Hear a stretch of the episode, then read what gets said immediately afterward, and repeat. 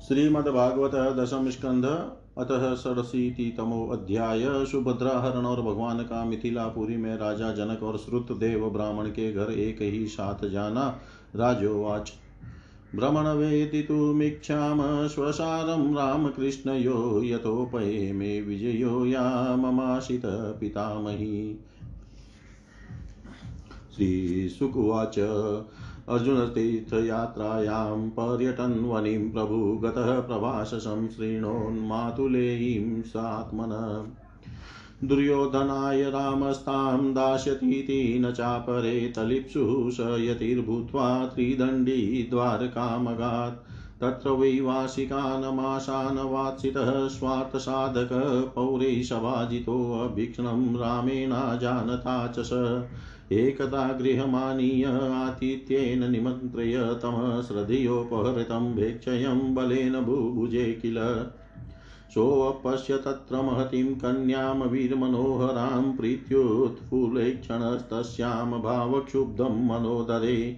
सापि तं चकमे वीक्षय नारीणां हृदयङ्गमं हसन्ति व्रीडितापाङ्गी तनयस्तहृदयेक्षणा तां परं समनुध्यायनन्तरं प्रेप्सुरर्जुन न लेभे सम्भ्रमचित्तकामेनातिबलीयसा महत्यां देवयात्रायां रतस्तां दुर्गतिर्निर्गतां जहारानुमतः पित्रो कृष्णस्य च महारथ। रथस्य धनुरादाय शूराश्चारुन्धतो भटान् विद्राव्य क्रोशतां स्वानां स्वभागं मृगराडिव। तच्छ्रुत्वा क्षुभितो राम पर्वणिव महार्णव गृहीतपादकृष्णेन शूरदभिचान्वशाम्यत। प्राहिणोत पारिबहराणि वरवध्वोर्मुदा बलमहाधनोपस्करे भरताश्वन्नरयोषित।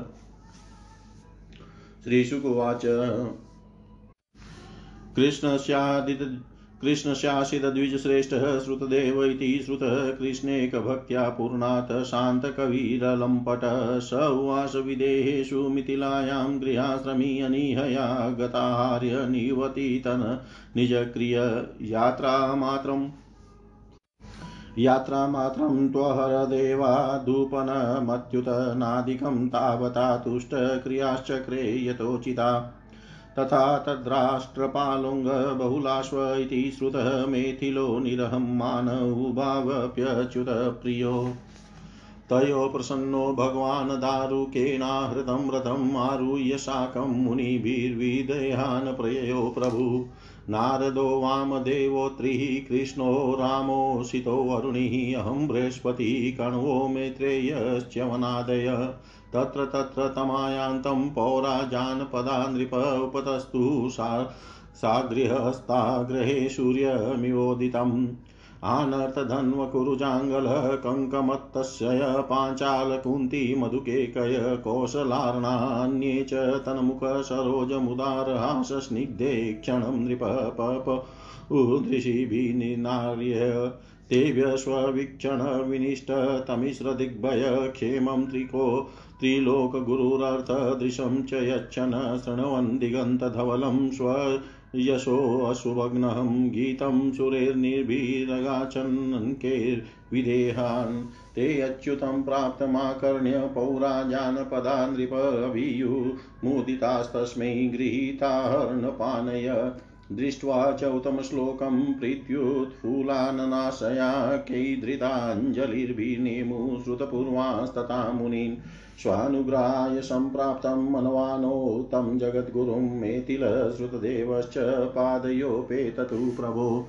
न्यमन्त्रयेतां दासामातिथ्येन सह द्विजे। मेथिलश्रुतदेवश्च युगपतसहन्ताञ्जलि भगवास्तदभिप्रेत्य द्वयो प्रियचिकित्सया उभयोराविशदगेहमुभाभ्यां तदलक्षितः। श्रोतुमप्यशतां दूरान् जनकः स्वगृहागतान् आनीते श्वासनागृहेषु सुखासीनान् महामना प्रवृतभक्त्या उदसहृदयाश्रविलेक्षण नत्वा तदङ्घ्रीन् प्रक्षाल्य तदपो लोकपावनी सकुटुम्बो वहनमूर्ध्ना पूजया चक्र ईश्वरान् गन्धमाल्याम्बराकल्पधूपदीपार्घ्यगौवृषै वाचा मधुरया प्रीणनिदमाहानतर्पितान् पादावङ्कगतो विष्णो संस्पशञ्छन् कैर्मुदा राजोवाच। भवान् हि सर्वभूतानामात्मा साक्षिष्वदृग्विभोवदनस्त्वपदाम्बोजं स्मरतां दर्शनं गत स्ववचस्तद्धृतं कर्तुमस्मददृगोचरो भवान् यदा ते नानन्तश्रीरजप्रिया को नु त्वचरणम्भोजमेवं विसृजेत् पुमान् निष्किञ्चिन्नानां शान्तानां मुनीनां यस्त्वमात्मद। योऽवतीर्य यदोर्वंशै नृणां संसरतां इह यशोवितेनेतच्चान्तये त्रैलोक्यवृजिनापहं नमस्तुभ्यं भगवते कृष्णाया कुण्ठमेधसे नारायणाय ऋषये सुशान्तं तपईयुषे दीनानि कतिचिदभूमन गृहाणनो दिवसद्विजै समेतपादरजसा निमे कुलम् इत्युपामन्त्रितो राज्ञा भवा भगवान् लोकभावन उवास कुर्वन् कल्याणं मिथिला नरयोषिताम्।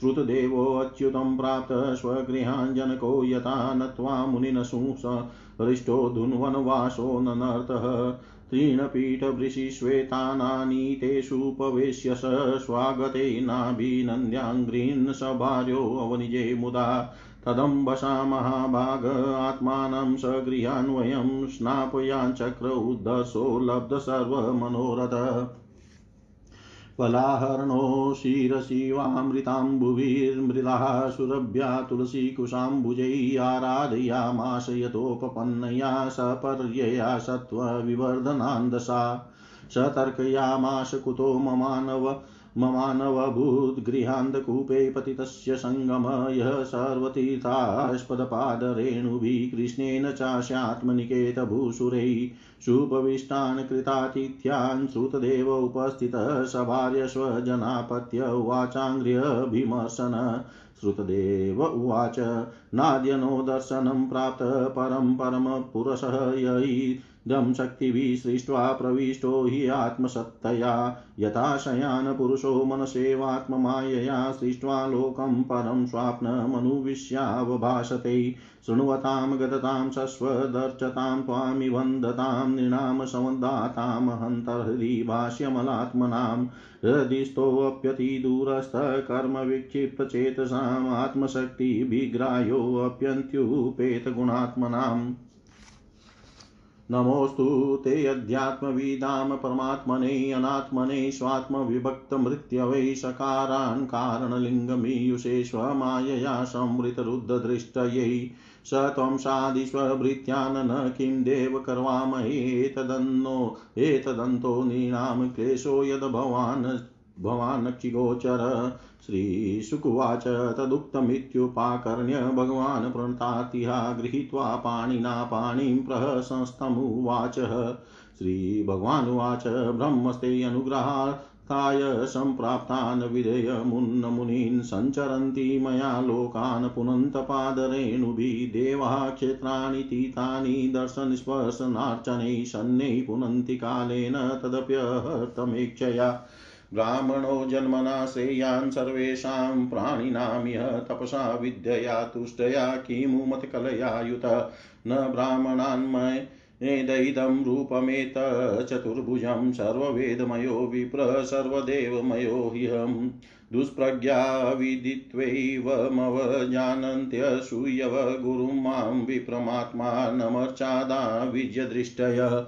चराचरमिदं विश्वं भावाये चास्य हेतव मद्रुपाणिति चेतस्यादते विप्रो मदीक्षया तस्माद् भ्रमऋषि नेतान् भ्रमणम् श्रद्धयार्चय। एवं चेदचितोऽस्म्यद्धा नान्यथा भूरिभूतिभिः श्रीशुकुवाच स इदं प्रभुनादिष्ट स कृष्णान् द्विजोत्तमान् आराध्यैकात्मभावेन मिथिलश्चापसद्गतिम्। एवं स्वभक्तयो राजन् भगवान् भक्ति भक्तभक्तिमानुषित्वादिश्य सन्मार्गं पुनर्द्वारवतीं मगात् उषित्वादिश्य सन्मार्गं पुनर्द्वारवती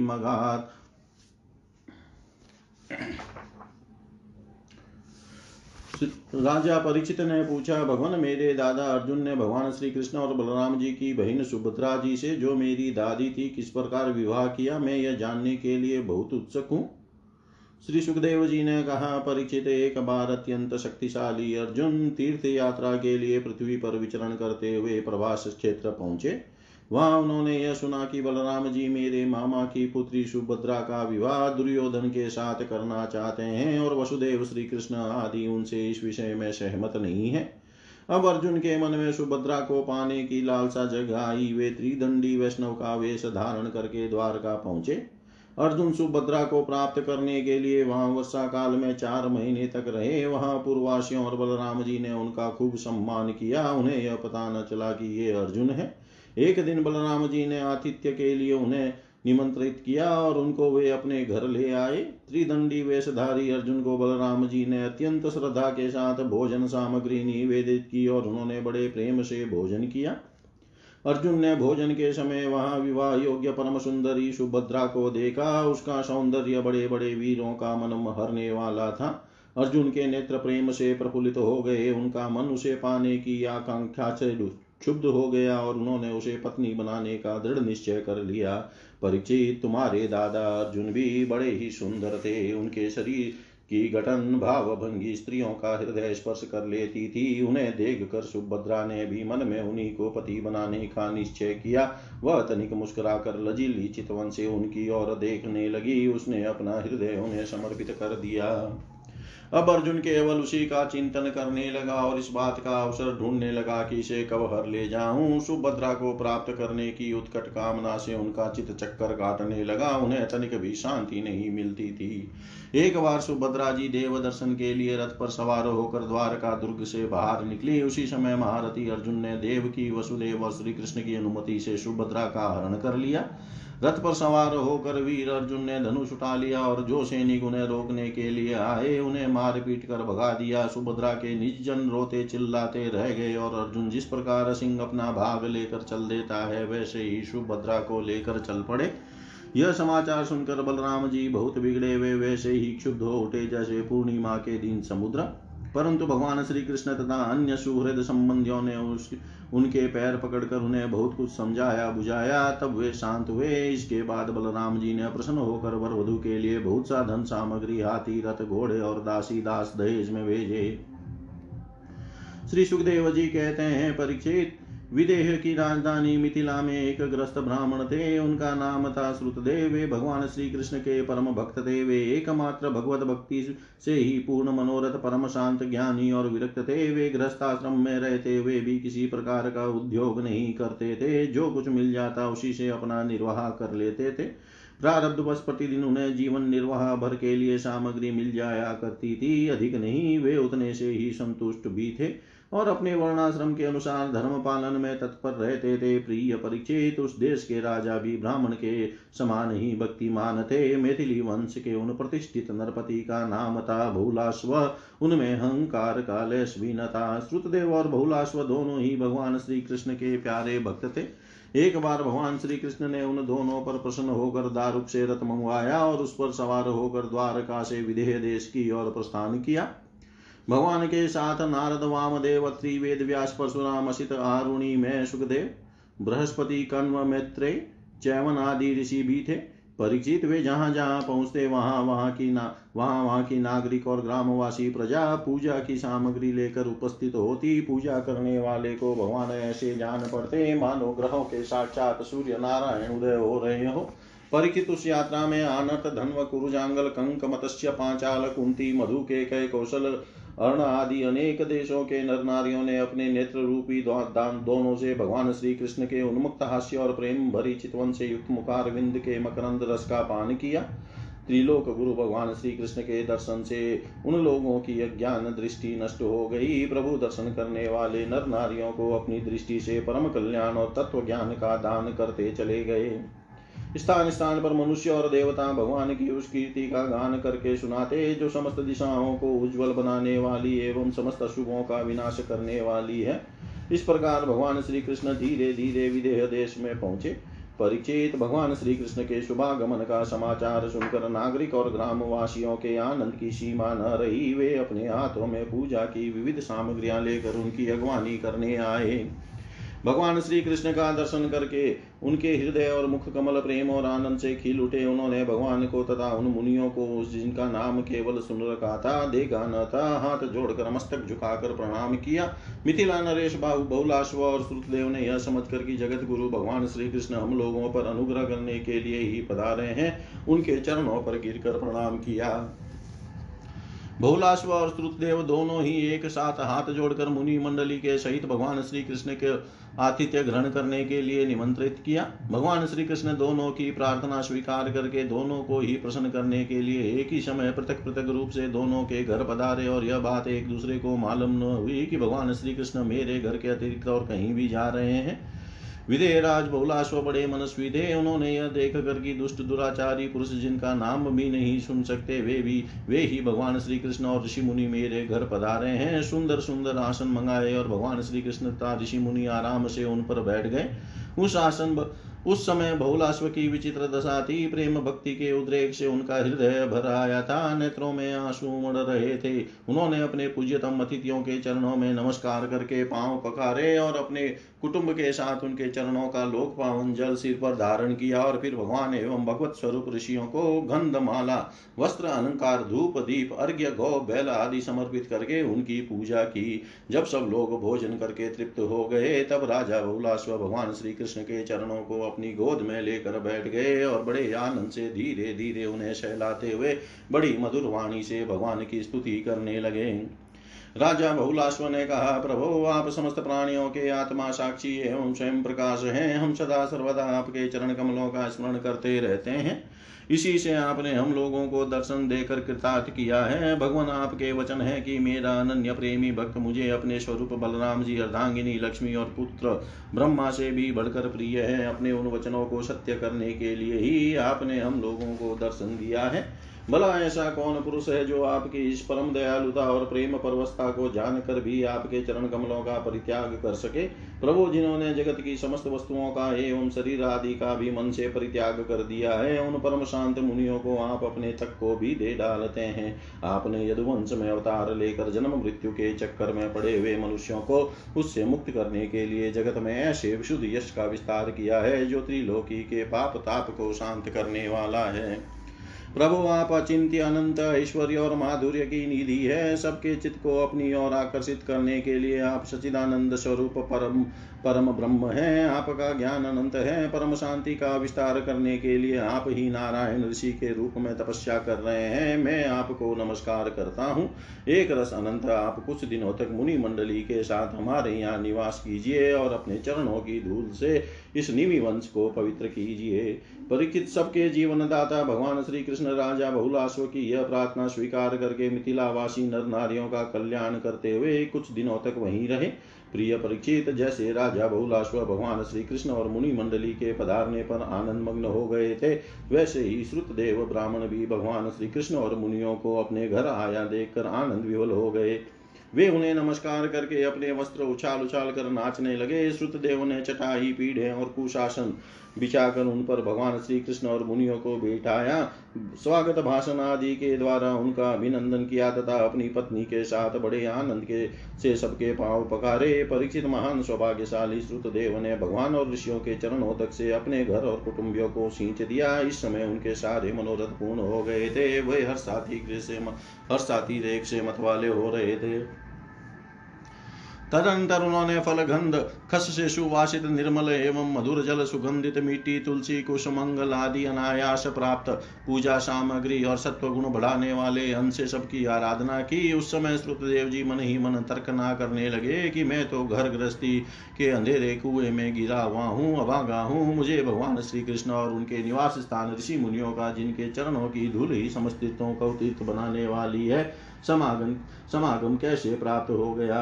जब सब लोग आतिथ्य स्वीकार करके आराम से बैठ गए, तब श्रुतदेव अपने स्त्री पुत्र तथा अन्य संबंधियों के साथ उनकी सेवा में उपस्थित हुए। वे भगवान श्री कृष्ण के चरण कमलों का स्पर्श करते हुए कहने लगे श्रुतदेव ने कहा, प्रभु, आप व्यक्त अव्यक्त रूप प्रकृति और जीवों से परे पुरुषोत्तम है। मुझे आपने आज ही दर्शन दिया हो ऐसी बात नहीं है। आप तो तभी से सब लोगों से मिले हुए हैं, जब से आपने अपनी शक्तियों के द्वारा इस जगत की रचना करके आत्मसत्ता के रूप में इसमें प्रवेश किया है।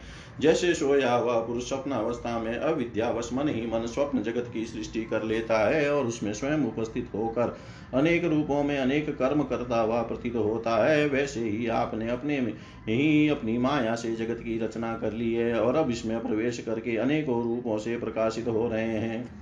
जो लोग सर्वदा आपकी लीला, कथा का श्रवण कीर्तन तथा आपकी प्रतिमाओं का अर्चन, वंदन करते हैं और आप आपसे में आपकी ही चर्चा कर, आपस में आपकी ही चर्चा करते हैं, उनका हृदय शुद्ध हो जाता है और आप उसमें प्रकाशित हो जाते हैं। जिन लोगों का चित लौकिक, वैदिक आदि कर्मों की वासना से बहिर्मुख हो रहा है, उनके हृदय में रहने पर भी आप उनसे बहुत दूर है। किंतु जिन लोगों ने आपके गुणगान से अपने अंतकरण को सदगुण संपन्न बना लिया है, उनके लिए चित वृत्तियों से अग्राह्य होने पर भी आप अत्यंत निकट हैं। प्रभो, जो लोग आत्म तत्व को जानने वाले हैं, उनके आत्मा के रूप में ही आप स्थित हैं और जो शरीर आदि को ही अपना आत्मा मान बैठे हैं, उनके लिए आप अनात्मा को प्राप्त होने वाली मृत्यु के रूप में है। आप महतत्व आदि कार्य द्रव्य और प्रकृति रूप कारण के नियामक हैं, शासक हैं। आपकी माया आपकी अपनी दृष्टि पर पर्दा नहीं डाल सकती, किंतु उसने दूसरों की दृष्टि को ढक रखा है। आपको मैं नमस्कार करता हूँ। स्वयं प्रकाश प्रभो, हम आपके सेवक हैं। हमें आज्ञा दीजिए कि हम आपकी क्या सेवा करें। नेत्रों के द्वारा आपका दर्शन होने तक ही जीवों के क्लेश रहते हैं। आपके दर्शन में ही समस्त क्लेशों की परिसमाप्ति है। श्री सुखदेव जी कहते हैं, परीक्षित, शरणागत, भयहारी भगवान श्री कृष्ण ने श्रुतदेव की प्रार्थना सुनकर अपने हाथ से उनका हाथ पकड़ लिया और मुस्कुराते हुए कहा भगवान श्री कृष्ण ने कहा, प्रिय श्रुत देव ये बड़े बड़े ऋषि मुनि तुम पर अनुग्रह करने के लिए ही यहाँ पधारे हैं। ये अपने चरण कमलों की धूल से लोगों और लोगों को पवित्र करते हुए मेरे साथ विचरण कर रहे हैं। देवता, पुण्य, क्षेत्र और तीर्थ आदि तो दर्शन स्पर्श अर्चन आदि के द्वारा धीरे धीरे बहुत दिनों में पवित्र करते हैं, परंतु संत पुरुष अपनी दृष्टि से ही सबको पवित्र कर देते हैं। यही नहीं, देवता आदि में जो पवित्र करने की शक्ति है, वह भी उन्हें संतों की दृष्टि से ही प्राप्त होती है। श्रुतदेव जगत में ब्राह्मण जन्म से ही सब प्राणियों से श्रेष्ठ है। यदि वह तपस्या, विद्या, संतोष और मेरी उपासना, मेरी भक्ति से युक्त हो, तब तो कहना ही क्या है? मुझे अपना यह चतुर्भुज रूप भी ब्राह्मणों की अपेक्षा अधिक प्रिय नहीं है, क्योंकि ब्राह्मण सर्ववेदमय है और मैं सर्वदेवमय हूँ। दुर्बुद्धि मनुष्य इस बात को न जानकर केवल मूर्ति आदि में ही पूज्य बुद्धि रखते हैं और गुणों में दोष निकाल कर मेरे स्वरूप जगत गुरु ब्राह्मण का जो कि उनका आत्मा ही है, तिरस्कार करते हैं। ब्राह्मण मेरा साक्षात्कार करके अपने चित्त में यह निश्चय कर लेता है कि यह चराचर जगत इसके संबंध की सारी भावनाएँ और इसके कारण प्रकृति महतत्व आदि सबके सब आत्मस्वरूप भगवान के ही रूप हैं। इसलिए श्रुतदेव तुम इन ब्रह्मर्षियों को मेरा ही स्वरूप समझकर पूरी श्रद्धा से इनकी पूजा करो। यदि तुम ऐसा करोगे, तब तो तुमने साक्षात अनायास ही मेरा पूजन कर लिया। नहीं तो बड़ी बड़ी बहुमूल्य सामग्रियों से भी मेरा, मेरी पूजा नहीं हो सकती। श्री सुखदेव जी कहते हैं, परिचित, भगवान श्री कृष्ण का यह आदेश प्राप्त करके श्रुतदेव ने भगवान श्री कृष्ण और उन ब्रह्म ऋषियों की एकात्म भाव से आराधना की तथा उनकी कृपा से वे भगवत स्वरूप को प्राप्त हो गए। राजा बहुलाश्व ने भी वही गति प्राप्त की। प्रिय परीक्षित, जैसे भक्त भगवान की भक्ति करते हैं, वैसे ही भगवान भी भक्तों की भक्ति करते हैं। वे अपने दोनों भक्तों को प्रसन्न करने के लिए कुछ दिनों तक मिथिलापुरी में रहे और उन्हें साधु पुरुषों के मार्ग का उपदेश करके वे द्वारका लौट आए इति श्रीमद्भागवते महापुराणे पारमहंस्यां संहितायां दशम स्कन्धे उत्तरार्धे श्रुतदेवानुग्रहो नाम षडशीतितमोऽध्याय। सर्वं श्रीशां सदाशिवार्पणम् अस्तु। ॐ विष्णवे नम, ॐ विष्णवे नम, ॐ विष्णवे नमः। श्रीमद्भागवत दशम स्कंध सप्ताशीतितमोऽध्याय वेदस्तुति। परीक्षिदुवाच।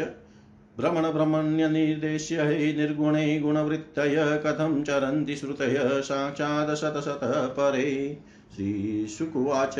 बुद्धीन्द्रिय मनः प्राणान् जनानां सृजत प्रभु मात्रार्थं च भवार्थं च आत्मने कल्पनाय च शैषा हि उपनिषद भ्रामी पूर्वेषां पूर्वजैधृतः श्रद्धया धारयेद् यस्तां क्षेमं गच्छेत् किंचन। अत्र ते वणयिष्यामि गाथां नारायण नारायणान्वितां नारदस्य च संवादं ऋषै नारायणस्य च। एकदा नारदो लोकान् पर्यटन भगवत्प्रिय सनातनं ऋषिं द्रष्टुं ययो नारायणाश्रमम्। यो वै भारतवर्षेऽस्मिन् क्षेमाय स्वस्थये नृणां धर्मज्ञानसमोपेत मा कल्पादास्थितस्तप तत्रोपविष्टमृषिभिः कलापग्रामवासिभिः परितं प्रणतोऽपृच्छदिदमेव कुरुद्वः। तस्मै उवाच तस्मै वोचतः भगवान् ऋषीणां शृण्वतामिदं। यो ब्रह्मवादः पूर्वेषां जनलोकनिवासिनां। श्रीभगवानुवाच स्वयंभुव ब्रह्मसत्रं जनलोके भवतपुरा तत्रस्थानां मानसानां मुनीनामुद्ध्रुवरेतसां श्वेतद्वीपं गतवपि त्वयि द्रष्टुं तदीश्वरं। ब्रह्मवादसु संवृतः श्रुतयो यत्र शेरते तत्र हायम्भूतप्रसन्नस्त्वं माँ यमनुपृच्छसि तुल्यश्रुतः तपः शीलास्तुल्यस्वयि स्वीयारिमध्यमापि चक्रुप्रवचनमेकं शुश्रूषवोऽपरे सन्नन्दन उवाच स्वसृष्टमिदमाय पियशयानं सहशक्तिभिः तदन्ते बोधयाञ्चक्रुस्तल्लिङ्गैः श्रुतय परं यथा शयानं सम्राजं वन्दितस्तत्पराक्रमे प्रत्युषेऽभ्येत्य शुश्लोकैर्बोधयन्त्यनुजीविन स्तुतय ऊचु जय जय जय, जामजीत दोषगृभितगुणां त्वमसि यदात्मना संवरुदसमस्तभग अगज अगजगदोकसामखिल शक्त्यवबोधक ते क्वचिद्। जयात्मना च चरतोऽनुचरे निगम्। बृहदपुल्लब्धमेतद्धवन्त्यवशेषतया उत उदयास्तमयो विकृतेर्मृदि वा विकृतात्। अतः ऋषयो दधुस्त्वयि मनोवचनाचरितं कथमयता भवन्ति भुवि दत्तपदानि नृणाम् इति तव शूर शूरय स्त्रीधिपते अखिलको अखिललोकमलः क्षपः पणकथामृताब्धिमवगाय तपांसि जहुः किमुतः पुनः स्वाधाम विदुताशयकालगुणा परम परं भजन्ति ये पदमजस्रसुखानुभवन्।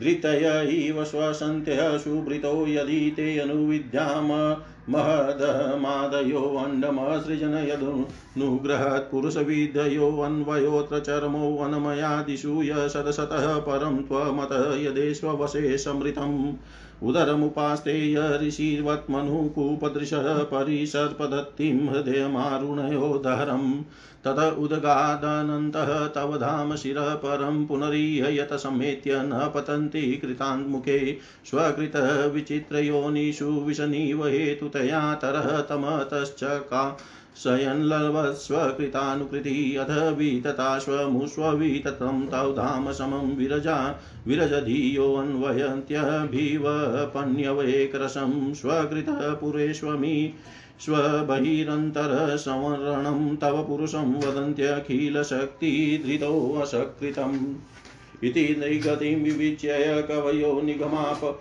निगमावपनं भवत उपासतेऽग्रिमभवं भुवि विश्वसत्या दूरवगमात्मतत्त्वनिगमाय तवा तत्तनौ सचरितमहामृताब्धिपरिव वतपरिश्रमणा न परिलसन्ति केचित् पवर्गमपीश्वर ते चरण सरोज हंसकुलसङ्गभिसृष्टा सृष्टगृहा तवदनुपतं कुलाय मिदमात्मसुहृत्प्रियौ चरति ततो न मुख्यै त्वयि ते प्रिय आत्मनि च न बत रमन्त्ययोऽसदुपासन्नयात्मनहनो यदनुशया भ्रमन्त्युरुभये कुश शरीरभृत निभृतमरुणमनोऽक्ष दृढयोगयुजो हृदीयन्मुन्नय उपासते तदरयो पीययुस्मरणात् स्त्रिय उर्गेन्द्रभोगभुजन्दण्डभिषक्ता धियो वयमतीते समासं दृशोऽङ्घ्रीशरोत्सुधा कयि क इयनुवेद बतावर जन्मलयोऽग्रसरम् यतः उद्गाद्रिशीर्यमनुदेवगणा उभयै तै न शन चाशदुभयं न च कालजव किमपि तत्र शास्त्रमवकृष्य सहित यदा जनीमशतः शतो मृतिमुतात्मनि ये च विदां विपणमृतं स्मरन्त्युपदिशन्ति च आरूपिते त्रिगुणमय पुमानीति विदायदबोधकृता त्वयि न ततः परत्र स भवेदवबोधरसे। सदैव मनः स्त्रीवृत्त्वयि विभात्य सदा मनुजात् सदभिमृशन्त्यशेषमिदमात्मतयात्मवित् न हि विकृतिं त्यजन्ति कनकस्य तदात्मतया स्वकृतः मनुप्रविष्टमिदमात्मतया वसितम् तव परीये चरन्त्यखिल सत्त्वनिकेततया स त उत पदाक्रम्यन्त्य विगण्य शिरो निरतैः परिवयसे पशूनिव गिरा विबुधानपि तामस्त्वयि कृतसौहृदा खलु पुनन्ति न ये विमुखा। त्वं करणस्वराडखिलकारकशक्तिधरस्तव बलिमुद्वन्ति समदन्त्यजया निमिषा वशभुजोऽखिलक्षितिपतेरिव विश्वसृजो विदत्त यत्र ते, यत्र ये त्वधिकृता भवतश्चकितास्तिरचरजातय सौरजयोत्थ निमित्युजो विहरौ दीक्षया यदि परस्य विमुक्त ततः न हि परमस्य कश्चित् परो न परश्च भवेद् विहतः। इवापदस्य तव शून्यतुलां ददत। अपरिमिता ध्रुवास्तनुभृतो यदि सर्वगतास्तर्हि न शास्यतेति नियमो ध्रुवनेतरथा अजनी च यन्मयं तद विमुच्य नियन्त्री भवेत् सममनुजानतां यदमतं मतदुष्टतया। न घटत उद्भव प्रकृतिपुरुषयोरजयोरुभययुजा भवन्त्यशुभृतो जलबुद्धबुद्धवत् त्वयि ते इमे ततो विविधनामगुणैः परमे सरितैवार्णवे मधुनि नील्युषेरसा नृषु तव मायया भ्रमममीष्ववगत्य वृषं त्वयि शुद्ध्यो भवे ददति भावमनुप्रभवं कथमनुवर्तता भवभयं तव यद भ्रुकुटिः सृजति मुस्त्रीणैर्भीरभवचरणेषु भयम् विजितश्रीकवायुभिरदान्तमनस्तुरङ्गम् य ईयतन्ति यन्तु मतित मतिलोलमुपायखिद्वैशन शतान्विता समवहाय गुरोश्चरणं वणिज इवाजसन्त्यकृतकर्णधरा जलधौ स्वजनसुतात्मदारधनमधाम धरासुरतैस्त्वयि सति किं नृणां श्रयत आत्मनि सर्वशै इति सदजानतां मिथुन्नतो रतये चरतां सुगयति कोऽन्विवश विहितैष्वनिरस्तभगै भुवि पुरुपुण्यतीतः सदनान् ऋषयो विमदा। स्तौतः भवत्पदाम्बुजहर्दोग्रभिदङ्घ्रिजला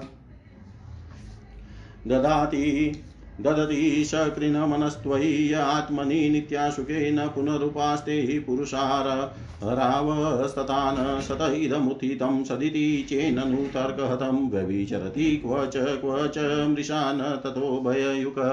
व्यवहर्तये विकल्पः ईशितोऽन् परम्परया भ्रमयति भारती तरुवृत्तिभिरुक्तजडान् न यदिदमग्र आश न भविष्यदतो निधनादनुमितमन्तरा त्वयि विवति मृषे करशे अतः उपमीयते द्रविणजाति विकल्पपते ततः मनोविलासमृतः मित्यवयन्त्यबुधा स यद्जया त्वजा मनुष्यसहितगुणाश्च जुषन् भजति स्वरूपतां तदनु मृत्युमपेत भगत्वमुतः जसीतामहि दिवत त्वचमात्भगो महसि महीयसे अष्टगुणिते परिमेय भग। यदि न समुद्धरन्ति यतयो हृदि कामजटा दुरधिगमो सतां हृदि गतोऽस्मृतकण्ठमणि असूत्रिप योगिनामुभयतोऽप्यशुकं भगवन्।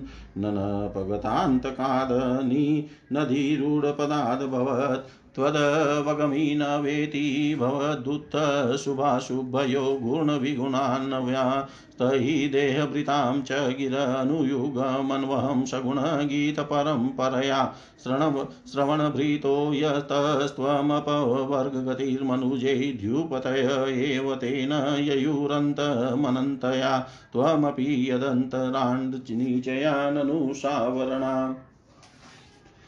क इव रञ्जासि वान्ति वैशासः यच्छ्रुतः त्वयि फलन्त्यतनिरसनेन भव निधना श्रीभगवानुवाच इत्येतद् भ्रमणपुत्राश्रुत्यात्मानुशासनं सन्नन्दमथानर्चु सिद्धा ज्ञात्वात्मनो गतिम् इत्यशेषसमाम्नाय पुराणोपनिषद्रस समुद्रितः पूर्वजातेर्व्योमयाने महात्मभिः त्वं चेतद् ब्रह्मादायात् श्रद्धयात्मानुशासनं धारयश्चर गाम काम कामानां भर्जनं नृणां श्रीशुकुवाच। एवं स ऋषिणादिष्टं गृहीत्वा हृदयात्मवान् पूर्णश्रुतधरो राजन्ना वीरव्रतो मुनि। नारदुवाच नमस्तस्मै भगवते कृष्णायामलकीर्तये योदते सर्वभूतानां भवायो सती कला इत्याद्यं मृषिमानम्य तच्छिष्यास्मात्मनः ततो आगदाश्रमं साक्षात् पितुर्द्वे पायनश्च मे सभाजितो भगवता कृतासनपरिग्रह तस्मै तद् वर्णयामास नारायणमुखाश्रुतम् इत्येतद्वर्णितं राजन्यन प्रश्नकृतस्त्वया यथा ब्रह्मण्यनिर्देश्ये निर्गुणे अपि मनश्चरेत्। योऽस्योत्प्रेक्षक आदिमध्यनिधने यो व्यक्तजीवेश्वरो यः सृष्टवेदमनुप्रविश्य ऋषिणा चक्रे पुरः शास्तिता। यं सम्पद्य जहात्यजामनुषयि सुप्तः कुलायं यथा तं कैवल्यनिरस्तयोनिमभयं ध्यायेदजसं हरिं ध्यायेदजसं हरिम्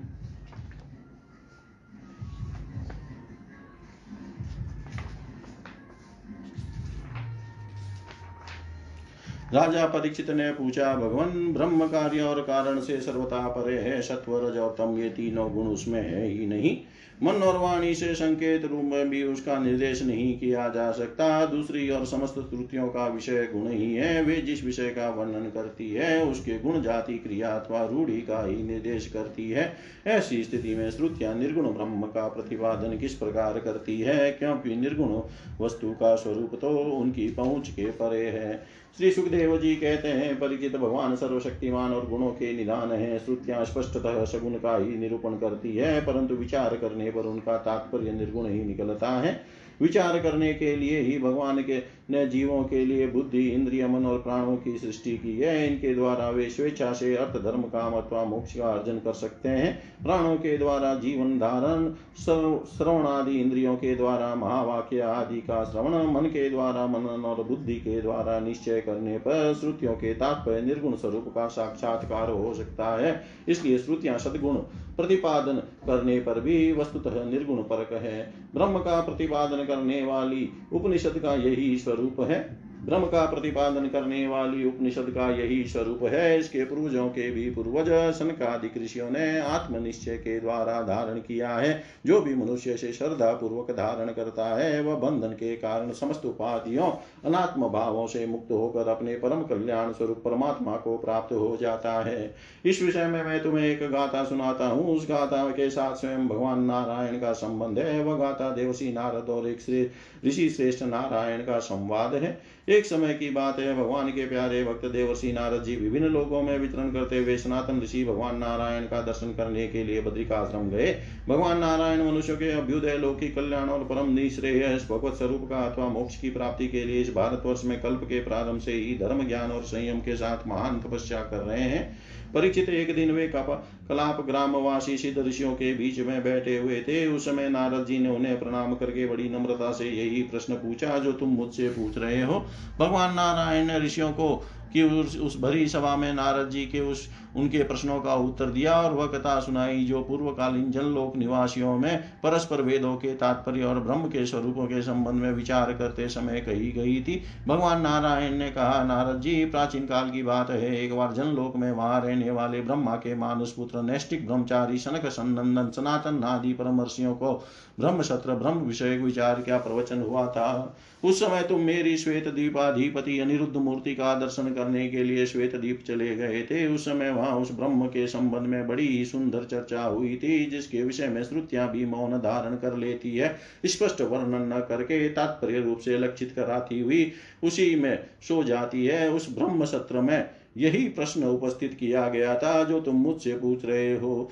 सनक सनंदन सनत सनातन सनत कुमार, ये चारों भाई शास्त्रीय ज्ञान, तपस्या और शील सभा में समान है। उन लोगों की दृष्टि में शत्रु मित्र और उदासीन एक से हैं, फिर भी उन्होंने अपने में से सनन सनंदन को वक्ता बना लिया और शेष भाई सुनने के इच्छुक बनकर बैठ गए। सनंदन जी ने कहा, जिस प्रकार प्रातः काल होते होने पर सोते हुए सम्राट को जगाने के लिए अनुजीवी बंदी जन उसके पास जाते हैं और सम्राट के पराक्रम तथा सुयस का गान करके उसे जगाते हैं। वैसे ही जब परमात्मा अपने बनाए हुए संपूर्ण जगत को अपने में लीन करके अपनी शक्तियों के सहित सोए रहते हैं, तब प्रलय के अंत में श्रुतियाँ उनका प्रतिपादन करने वाले वचनों से उन्हें इस प्रकार जगाती है।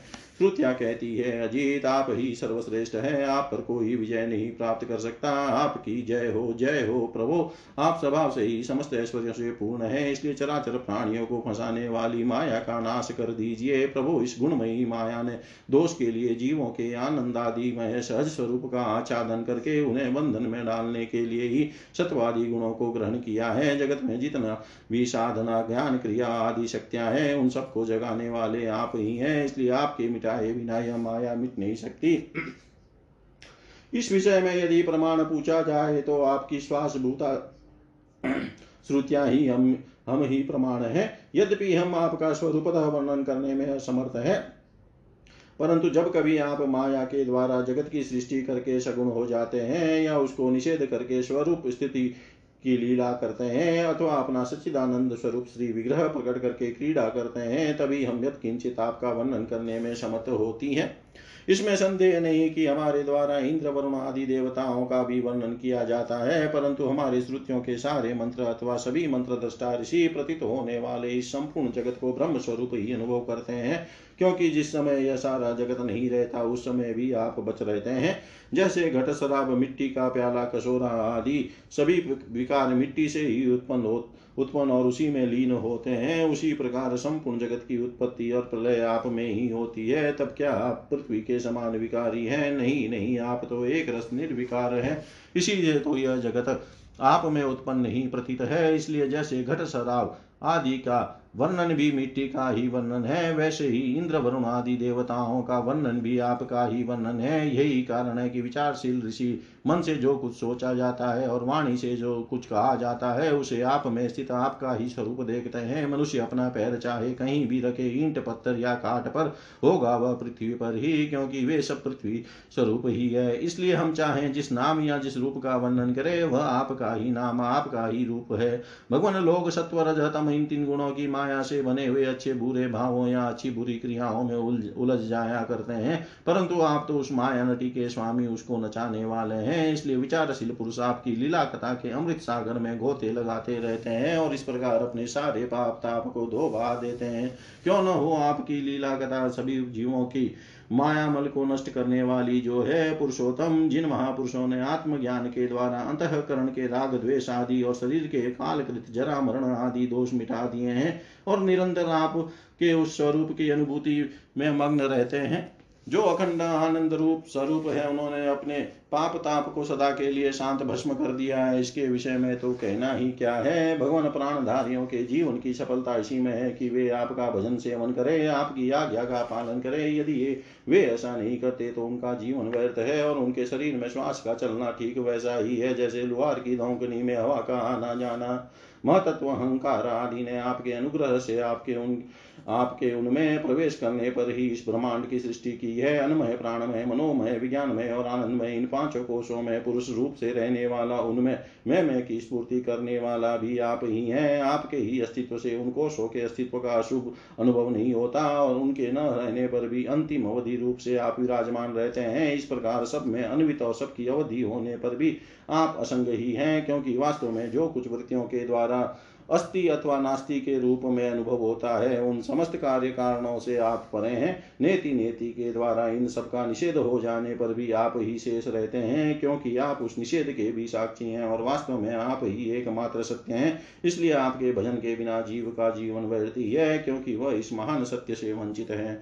ऋषियों ने आपकी प्राप्ति के लिए अनेकों मार्ग माने हैं, उनमें जो स्थूल दृष्टि वाले हैं, वे मणिपुर के चक्र में अग्नि रूप से आपकी उपासना करते हैं। अरुण वंश के ऋषि समस्त नाड़ियों के निकलने के स्थान हृदय में आपके परम सूक्ष्म स्वरूप दहर ब्रह्म की उपासना करते हैं। प्रभु, हृदय से ही आपको से आपको प्राप्त करने का श्रेष्ठ मार्ग सुषुम्ना नाड़ी ब्रह्मरंध्र तक कही है। जो पुरुष उस ज्योतिर्मय मार्ग को प्राप्त कर लेता है और उससे ऊपर की ओर बढ़ता है, वह फिर जन्म मृत्यु के चक्कर में नहीं पड़ता। भगवान, आपने ही देवता, मनुष्य और पशु पक्षी आदि योनिया बनाई है। सदा सर्वतः सब रूपों में आप है ही इसलिए कारण रूप से प्रवेश न करने पर भी आप ऐसे जान पड़ते हैं। मानो उसमें प्रविष्ट हुए हो, साथ ही विभिन्न आकृतियाँ को अनुकरण करके यही कहीं उत्तम तो कहीं अधम रूप से पतित तो होते हैं। जैसे आग छोटी बड़ी लकड़ियों और कर्मों के अनुसार प्रचुर अथवा अल्प परिमाण से या उत्तम अधम रूप में प्रतीत होती है। इसलिए संत पुरुष लौकिक, पारलौकिक कर्मों की दुकान दारी से, अनेक फलों से विरक्त हो जाते हैं और अपनी निर्मल बुद्धि से सत्य, असत्य, आत्मा, अनात्मा को पहचान कर जगत के झूठो, झूठे रूपों में नहीं फंसते। आपके सर्वत्र एक रसम भाव से स्थित सत्य स्वरूप का साक्षात्कार करते हैं।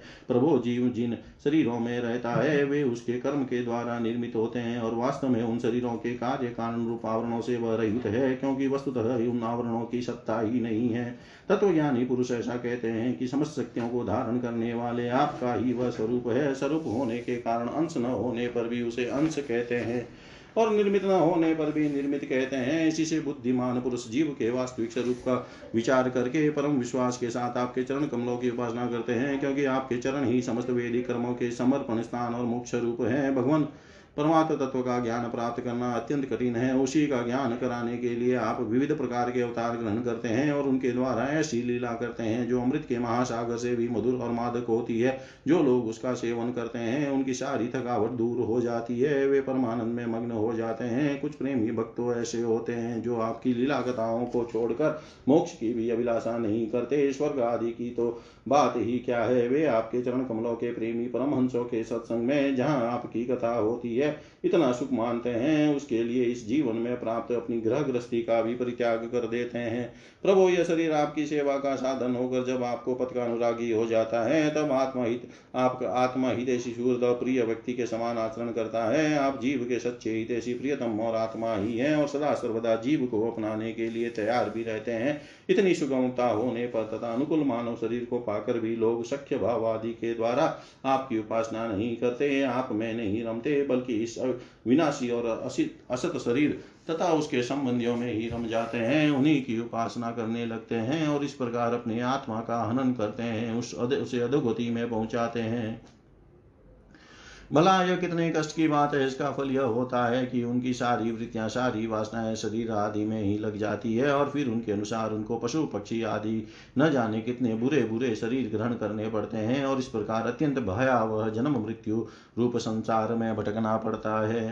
प्रभु, बड़े बड़े विचारशील योगी यदि अपने प्राण, मन और इंद्रियों को वश में करके दृढ़ योगाभ्यास के द्वारा हृदय में आपकी उपासना करते हैं, परंतु आश्चर्य की बात तो यह है कि उन्हें जिस पद की प्राप्ति होती है, उसी की प्राप्ति शत्रुओं को भी हो जाती है, जो आपसे वैर भाव रखते हैं, क्योंकि स्मरण तो वे भी करते ही हैं। कहाँ तक कहें, भगवान, वे स्त्रियाँ जो ज्ञानवश आपको परिचिन्न मानती है और आपकी शेष नाग के समान मोटी, लंबी और तथा सुकुमार भुजाओं के प्रति काम भाव से आसक्त रहती है, जिस परम पद को प्राप्त करती है, वही पद हम श्रुतियों को भी प्राप्त होता है, यद्यपि हम आपको सदा सर्वदा एक रस अनुभव करते हैं, करती है और आपके चरणारविंद का मकरंद रस का पान करती रहती हैं। क्यों न हो आप समदर्शी जो हैं, आपकी दृष्टि में उपासक के परिचिन या अपरिचिन भाव में कोई अंतर नहीं है।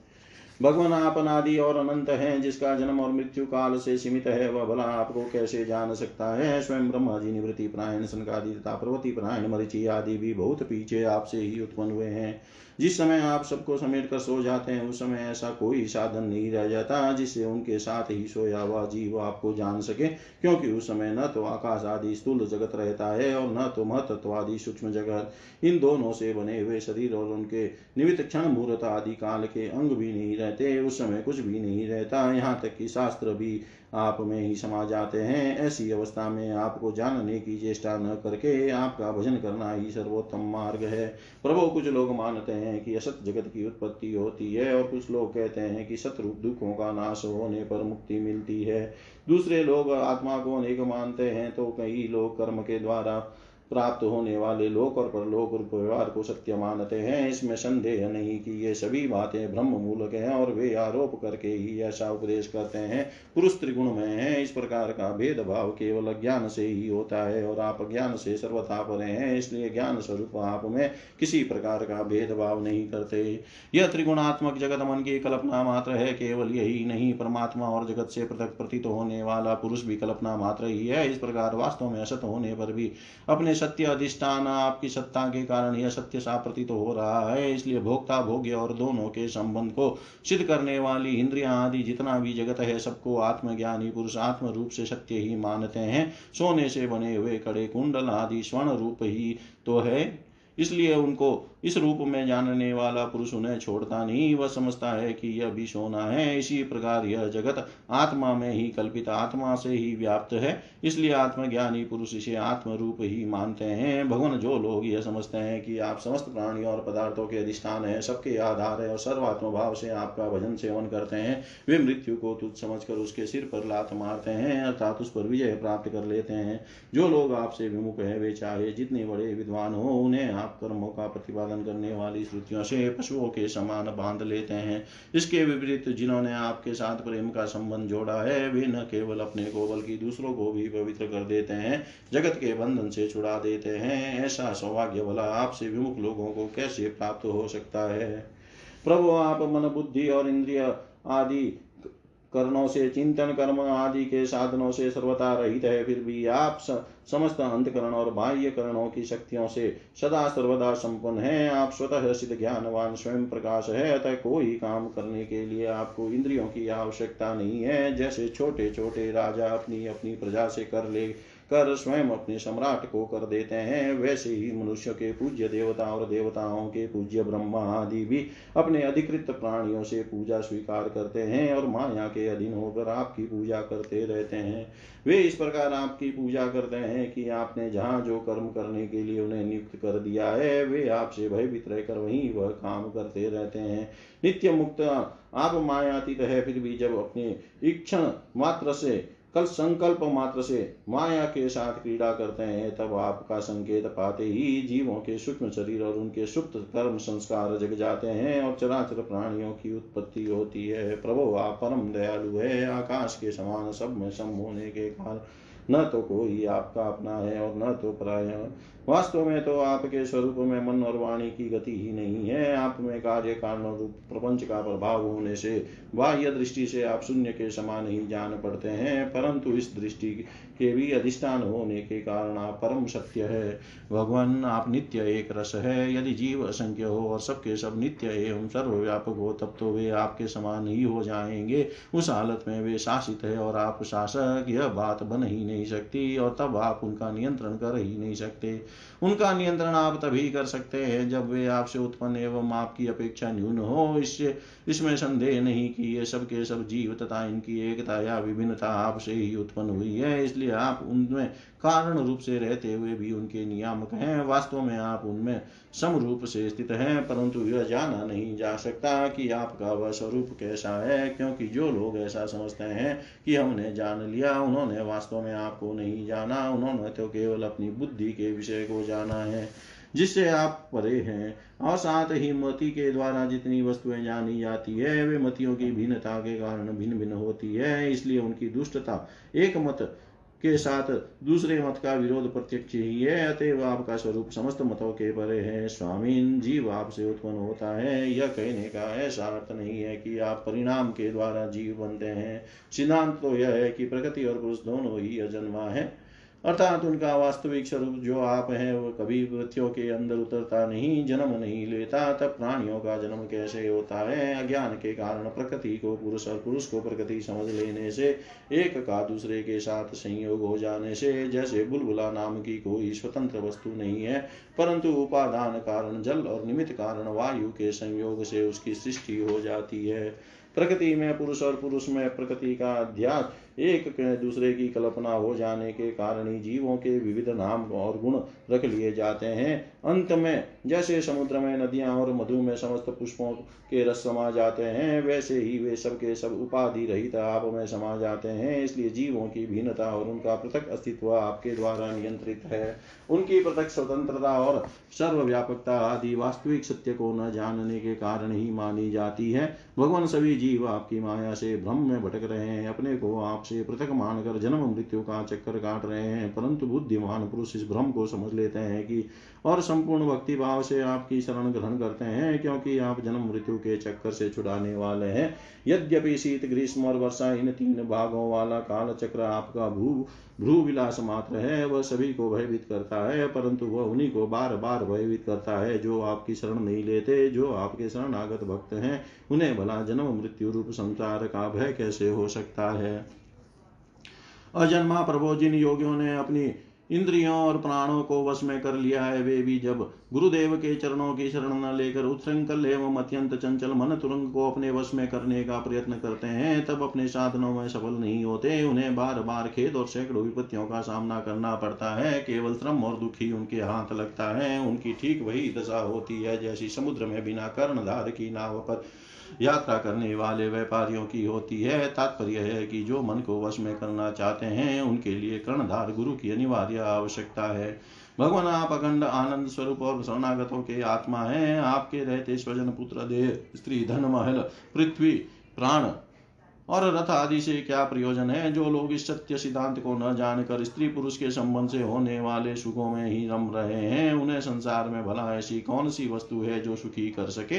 क्योंकि संसार की सभी वस्तुएँ स्वभाव से ही विनाशी है, एक न एक दिन मटिया मेट हो जाने वाली है, और तो क्या वे स्वरूप से ही सारहीन और सत्ताहीन है? वे भला क्या सुख दे सकती है? भगवान जो ऐश्वर्य लक्ष्मी विद्या, जाति, तपस्या आदि के घमंड से रहित है, वे संत पुरुष इस पृथ्वी तल पर परम पवित्र और सबको पवित्र करने वाले पुण्यमय सच्चे तीर्थ स्थान है, क्योंकि उनके हृदय में आपके चरणारविंद सर्वदा विराजमान रहते हैं, और यही कारण है कि उन संतों का, उन संत पुरुषों का चरणामृत समस्त पापों और तापों को सदा के लिए नष्ट कर देने वाला है। भगवान, आप नित्य आनंद स्वरूप आत्मा ही हैं, जो एक बार भी आपको अपना मन समर्पित कर देते हैं, आप में मन लगा देते हैं, वे उन देह गेह में कभी नहीं फंसते, जो जीव के विवेक, वैराग्य, धैर्य, क्षमा और शांति आदि गुणों का नाश करने वाले हैं, वे तो बस आप में ही रह जाते हैं।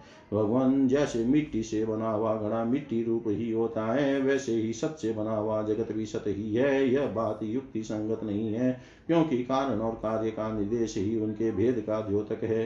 यदि केवल भेद का निषेध करने के लिए ही ऐसा कहा जा रहा हो तो पिता और पुत्र में दंड और घटनाश में कार्य कारण भाव होने पर भी वे एक दूसरे से भिन्न हैं। इस प्रकार कार्य कारण की एकता सर्वत्र एक सी नहीं देखी जाती।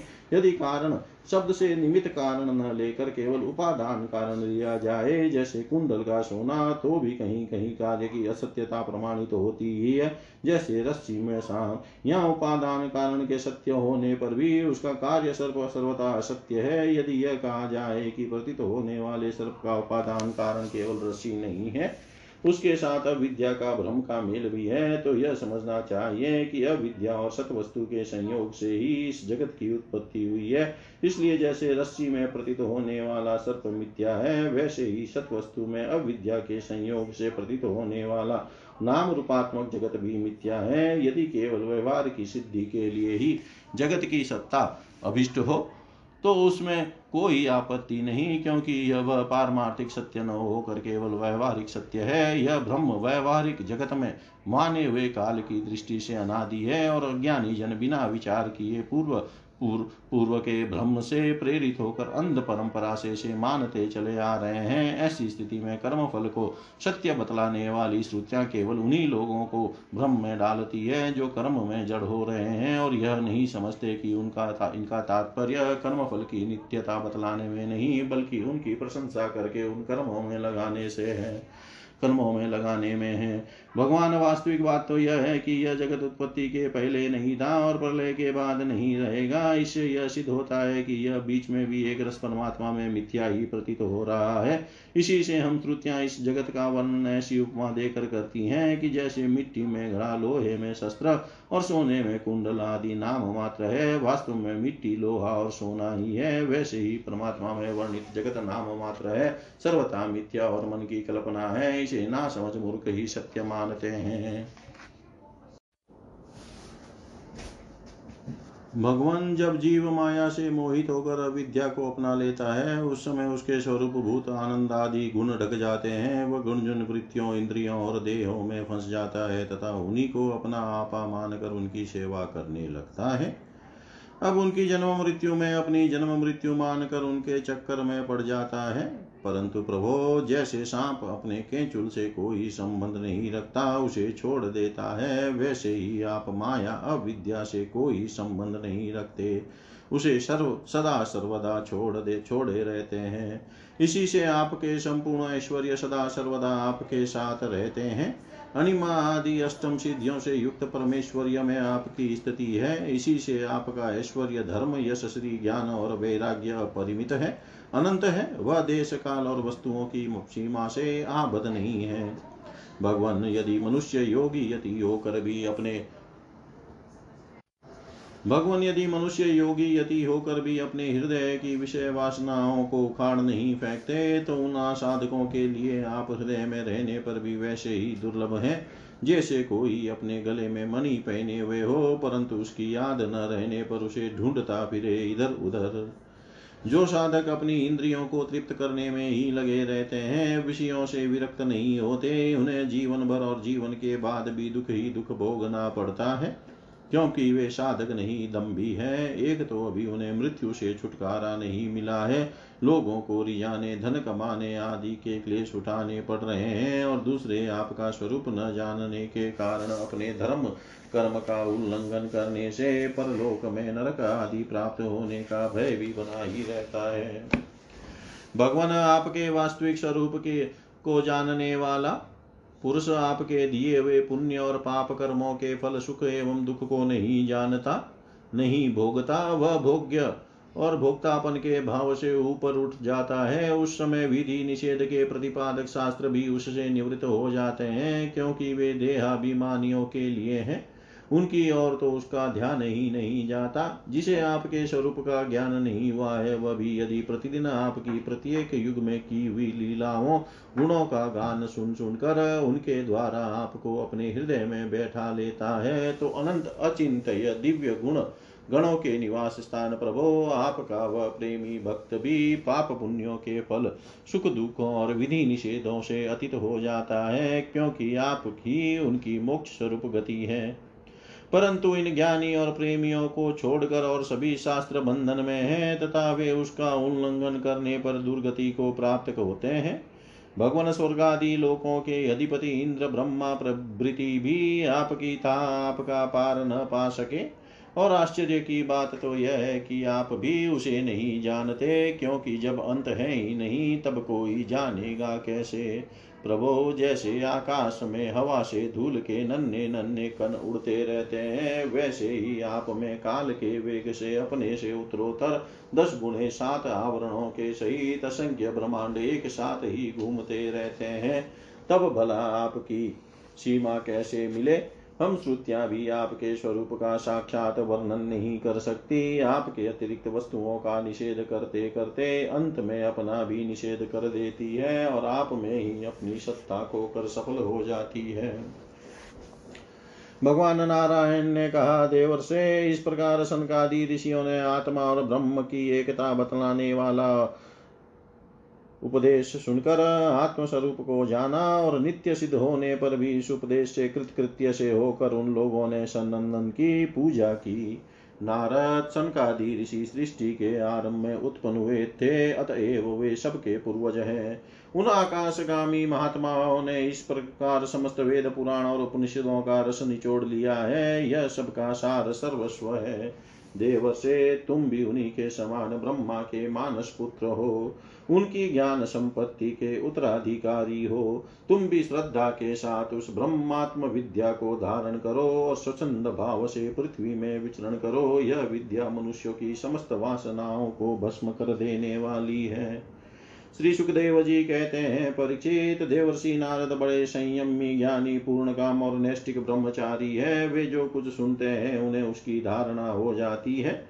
भगवान नारायण ने उन्हें जब इस प्रकार उपदेश किया, तब उन्होंने बड़ी श्रद्धा से उसे ग्रहण किया और उनसे यह कहा, देवर्षि नारद ने कहा, भगवान, आप सचिदानंद स्वरूप श्री कृष्ण है। आपकी कीर्ति परम पवित्र है। आप समस्त प्राणियों के परम कल्याण, मोक्ष के लिए कमनीय कला अवतार धारण किया करते हैं। मैं आपको नमस्कार करता हूँ। परिचित इस प्रकार महात्मा देवर्षि नारद आदि, ऋषि भगवान नारायण को और उनके शिष्यों को नमस्कार करके स्वयं मेरे पिता श्री कृष्ण द्वेपायन के आश्रम पर गए। भगवान वेद व्यास ने उनका यथोचित सत्कार किया। वे आसन स्वीकार करके बैठ गए। इसके बाद देवर्षि नारद ने जो कुछ भगवान नारायण के मुँह से सुना था, वह सब कुछ मेरे पिताजी को सुना दिया। राजन, इस प्रकार मैंने तुम्हें बतलाया कि मनवाणी से अगोचर और समस्त प्राकृत गुणों से रहित पर ब्रह्म परमात्मा का वर्णन श्रुतियाँ किस प्रकार करती है और उसमें मन का कैसे प्रवेश होता है? यही तो तुम्हारा प्रश्न था। परीक्षित भगवान ही इस विश्व का संकल्प करते हैं तथा उसके आदि मध्य और अंत में स्थित रहते हैं। वे प्रकृति और जीव दोनों के स्वामी हैं। उन्होंने ही इसकी सृष्टि करके जीव के साथ इसमें प्रवेश किया है और शरीरों को निर्माण करके वे ही उनका नियंत्रण करते हैं। जैसे गाढ़ निद्रा सुसुप्ति में मग्न पुरुष अपने शरीर का अनुसंधान छोड़ देता है, वैसे ही भगवान को पाकर यह जीव माया से मुक्त हो जाता है। भगवान ऐसे विशुद्ध केवल चिन्ह मात्र तत्व है और उनमें जगत के कारण माया अथवा प्रकृति का रति भर भी अस्तित्व नहीं है। वे ही वास्तव में अभय स्थान है, उनका चिंतन निरंतर करते रहना चाहिए। इति श्रीमद्भागवते महापुराणे पारमहंस्यां संहितायां दशमस्कन्धे उत्तरार्धे नारदनारायणसंवादे वेदस्तुति नाम सप्तशीततमोऽध्याय सर्वं श्रीशां सदाशिवार्पणम् अस्तु। ॐ विष्णवे नम, ॐ विष्णवे नम, ॐ विष्णवे नमः। श्रीमद्भागवतः दशम स्कंद तमोध्याय शिवजी का संकट मोचन राजोवाच। देवासुरमनुष्येषु ये भजन्त्य शिवं शिवं प्रायस्ते धनिनो भोजा न तु लक्ष्म्या पतिं हरिम् एतद्वेदितुमिच्छाम सन्देहोऽत्र महान् हीन विरुदशिल्लयो प्रभ्वो विरुदा भजतां गति। श्रीशुकुवाच। शिवशक्तियुतः शश्वतः त्रिलिङ्गो गुणसंवृतः वैकारिकस्तेजश्च। तामश्चेत्यहं त्रिधा ततो विकारा अभवन् षोडशामीषु कञ्चन उपधावन् विभूतीनां सर्वासामश्नुते गतिं। हरिर्हि निर्गुणः साक्षात् पुरुषप्रकृते परः स सर्वदृ दृगुपदृष्टा तं भजन निर्गुणो भवेत्। निवृतेष्वस्वमेधेषु राजा युष्मत्पितामह शृण्वन् भगवतो धर्मान् पृच्छदीदमच्युतम् स भगवांस्तस्मै प्रीतशुश्रूषवे प्रभुनृणाम हि निःश्रेयसार्थाय योऽवतीर्णो यदोकुले श्रीभगवानुवाच यस्याहमनुगृह्णामि हरिष्ये, तद्धनं शने ततोऽधनं त्यजत्यस्य स्वजना दुःखदुःखितम् स यदा विततोद्योगो निर्विणः, स्यात् धने हयामत्परे कृतमेत्रस्य करिष्ये मदनुग्रहं। तद्ब्रह्म परमं सूक्ष्मं चिरमात्रं सदनन्तकम्। अतो माँ सुदूराराध्यं हित्वा न्याय भजते जन ततस्ताशुतोषेभ्यो लब्धराज्य श्रियोद्धता मता प्रमत्ता वरदान विस्मरन्त्यवजानते श्रीशुकुवाच शापप्रसादयोरीशा ब्रह्मविष्णु शिवादय सद्य शापप्रसादोऽङ्ग शिवो ब्रह्मा न चाच्युत अत्र चोदाहरन्तीममितिहासं पुरातनं वृकासुराय गिरिशो वरं दत्त्वापसङ्कटं मृगो नामासुरः पुत्रः शकुने पति नारदं दृष्ट्वा सुतो सम्पप्रज देवेषु त्रिषु दुर्मति। स आह देवं गिरिशमुपाधावासु सिद्ध्यसि। योऽल्पाभ्यां गुणदोषाभ्यामाशु तुष्यति कुष्कुप्यति दशास्य बाणयोस्तुस्तस्तुवतोऽविन्दनोरिव ऐश्वर्यमतुलं दत्त्वा ततः वापसु सङ्कटम् इत्यादिष्टस्तमोऽसुर उपाधावत स्वगात्रतः केदारात्मक्रव्येण जुव्यानोऽग्निमुखं हरम्। देवोपलब्धिमप्राप्य निर्वेदात् सप्तमे हनीशिरोऽवृषदस्वधीतिनाथतीतक्लीनमूर्धजं तदा महाकारुणिकसधूर्जटिर्यथा वयं चाग्निरिवोतितोऽनलात् निगृह्यं दोभ्र्यां भुजोऽन्यवारयत् ततस्पर्शनाद् भूय उपस्कृताकृतिः तमाह चाङ्गलमलं वृष्णीष्व मे यथा विकामं वितरामि ते वरं प्रियेण। तोयेन नीणां प्रपद्यामहो त्वयात्मतः वृषं मर्जते वृथा। देवं स वव्रे पापीयान् वरं भूतभयावहं यस्य यस्य करं शेष्णिदास्ये च म्रियतामिति तत्कृत्वा भगवान् रुद्रो दुर्मना इव भारत। ओमिति प्रहस्तस्मै ददेहे हरे ददेहेरमृतं यथा। इत्युक्तसोऽसुरो नूनं गौरीहरणलालस स तद्वरः परीक्षार्थं शम्भो मूर्ध्निः किलासुरः स्वहस्तं धातुमारेवेशो बिभ्य विहतः स्वकृताचिव तेनोपसृष्टसन्त्रस्तः पराधावन् सभे पतु यावदन्तं दिवो भूमे काष्ठानामुदगादुदक् अजानन्तप्रतिविधिं तूष्णीमासन सुरेश्वरा ततो वैकुण्ठमगमदः भास्वरं तमसः परं। यत्र नारायणः साक्षान्यासिनां परमागति, शान्तानां न्यस्तदण्डानां यतो नावर्तते गतः, तं व्या तथा व्यसनं दृष्ट्वा भगवान् वृजीजा वृजीनार्दन दूरात् प्रत्युदीयाद भूत्वा वटुको योगमायया मेखलाजीर्णदण्डाक्षेस्तेजसाग्निरिव ज्वलन्नभिवादयामास च तं कुशपाणिर्विनीत्वत श्रीभगवानुवाच।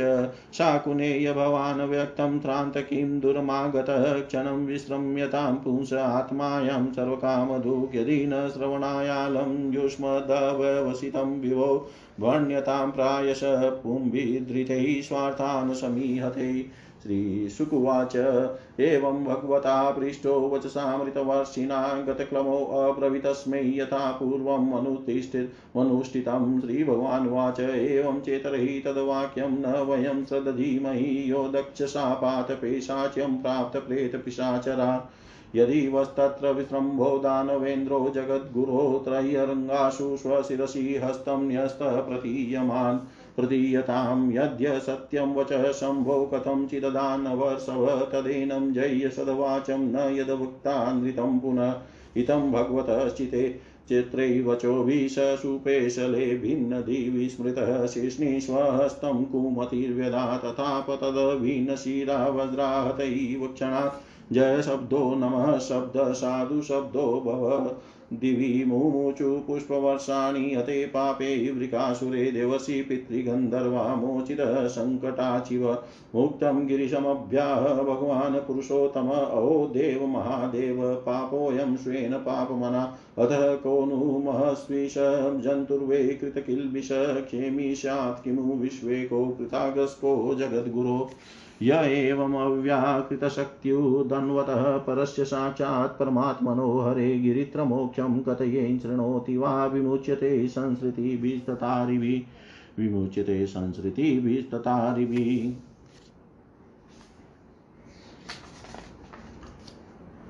राजा परीक्षित ने पूछा, भगवान भगवान शंकर ने समस्त भोगों का परित्याग कर रखा है, परंतु देखा यह जाता है कि जो देवता असुर अथवा मनुष्य उनकी उपासना करते हैं, वे प्राय धनी और भोग संपन्न हो जाते हैं और भगवान विष्णु लक्ष्मीपति है, परंतु उनकी उपासना करने वाले प्राय धनी और भोग संपन्न नहीं होते।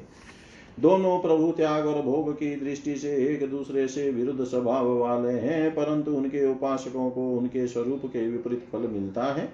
मुझे इस विषय में बड़ा संदेह है कि त्यागी की उपासना से भोग और लक्ष्मीपति की उपासना से त्याग कैसे मिलता है, मैं आपसे यह जानना चाहता हूँ।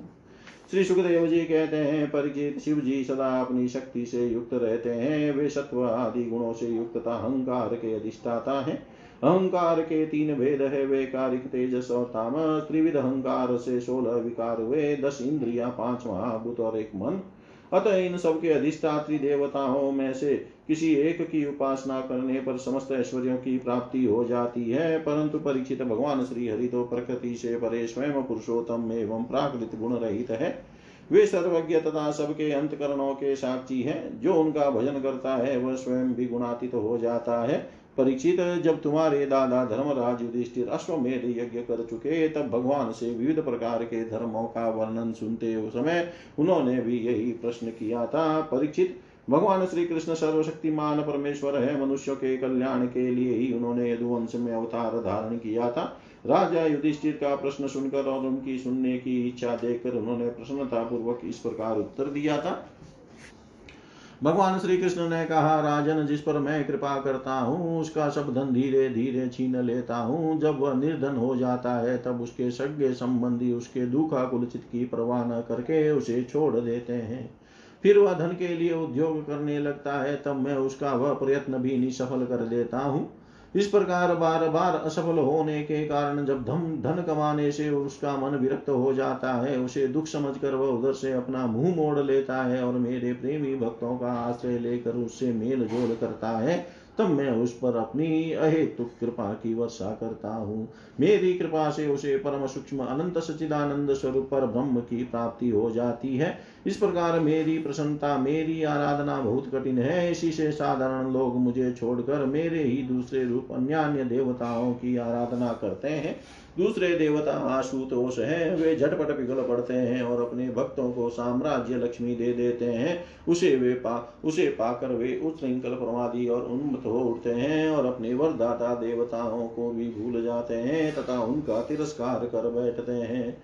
श्री सुखदेव जी कहते हैं, परिचित ब्रह्मा, विष्णु और महादेव, ये तीनों साप और वरदान देने में समर्थ है। परंतु इनमें महादेव और ब्रह्मा शीघ्र ही प्रश्न या रुष्ट होकर वरदान अथवा साप दे देते हैं, परंतु विष्णु भगवान वैसे नहीं है।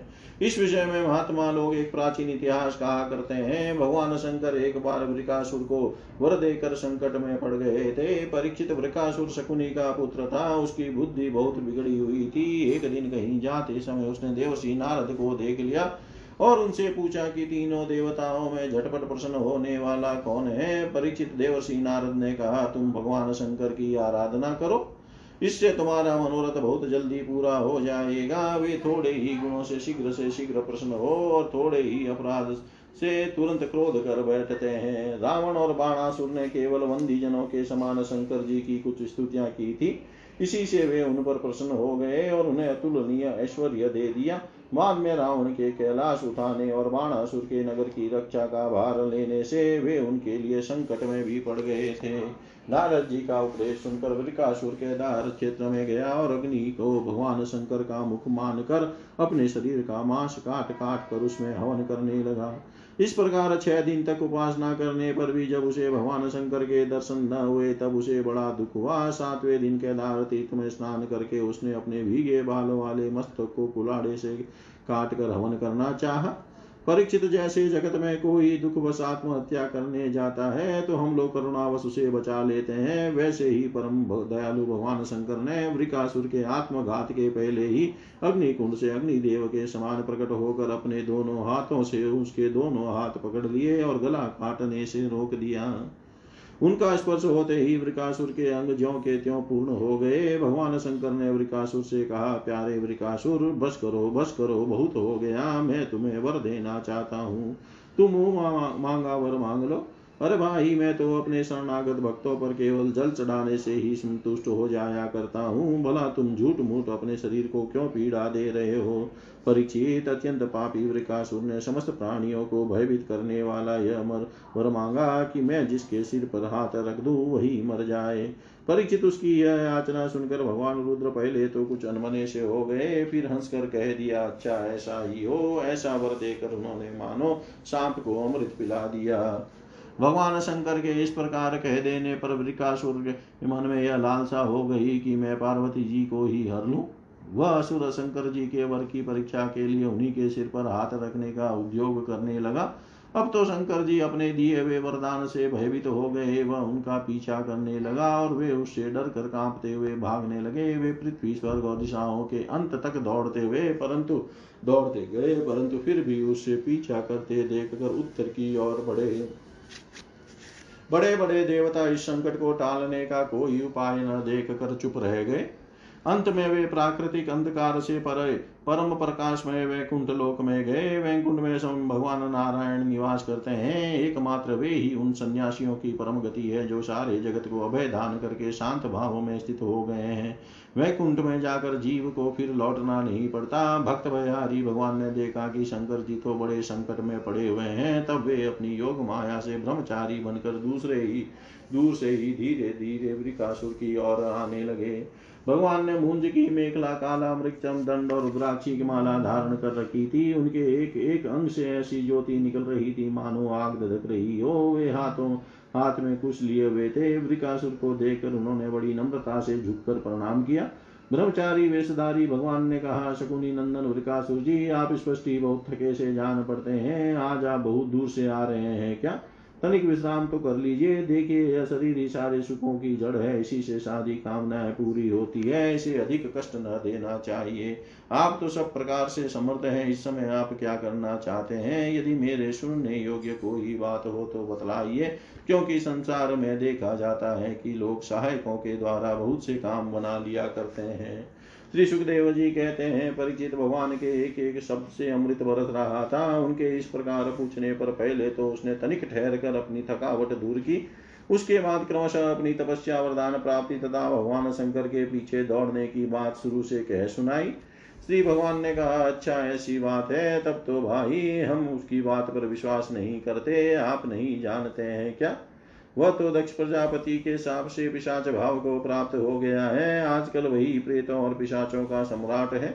दानव राज आप इतने बड़े होकर ऐसी छोटी छोटी बातों पर विश्वास कर लेते हैं। आप यदि अब भी उसे जगत गुरु मानते हो तो उसकी बात पर विश्वास करते हो तो झटपट अपने सिर पर हाथ रखकर परीक्षा कर लीजिए।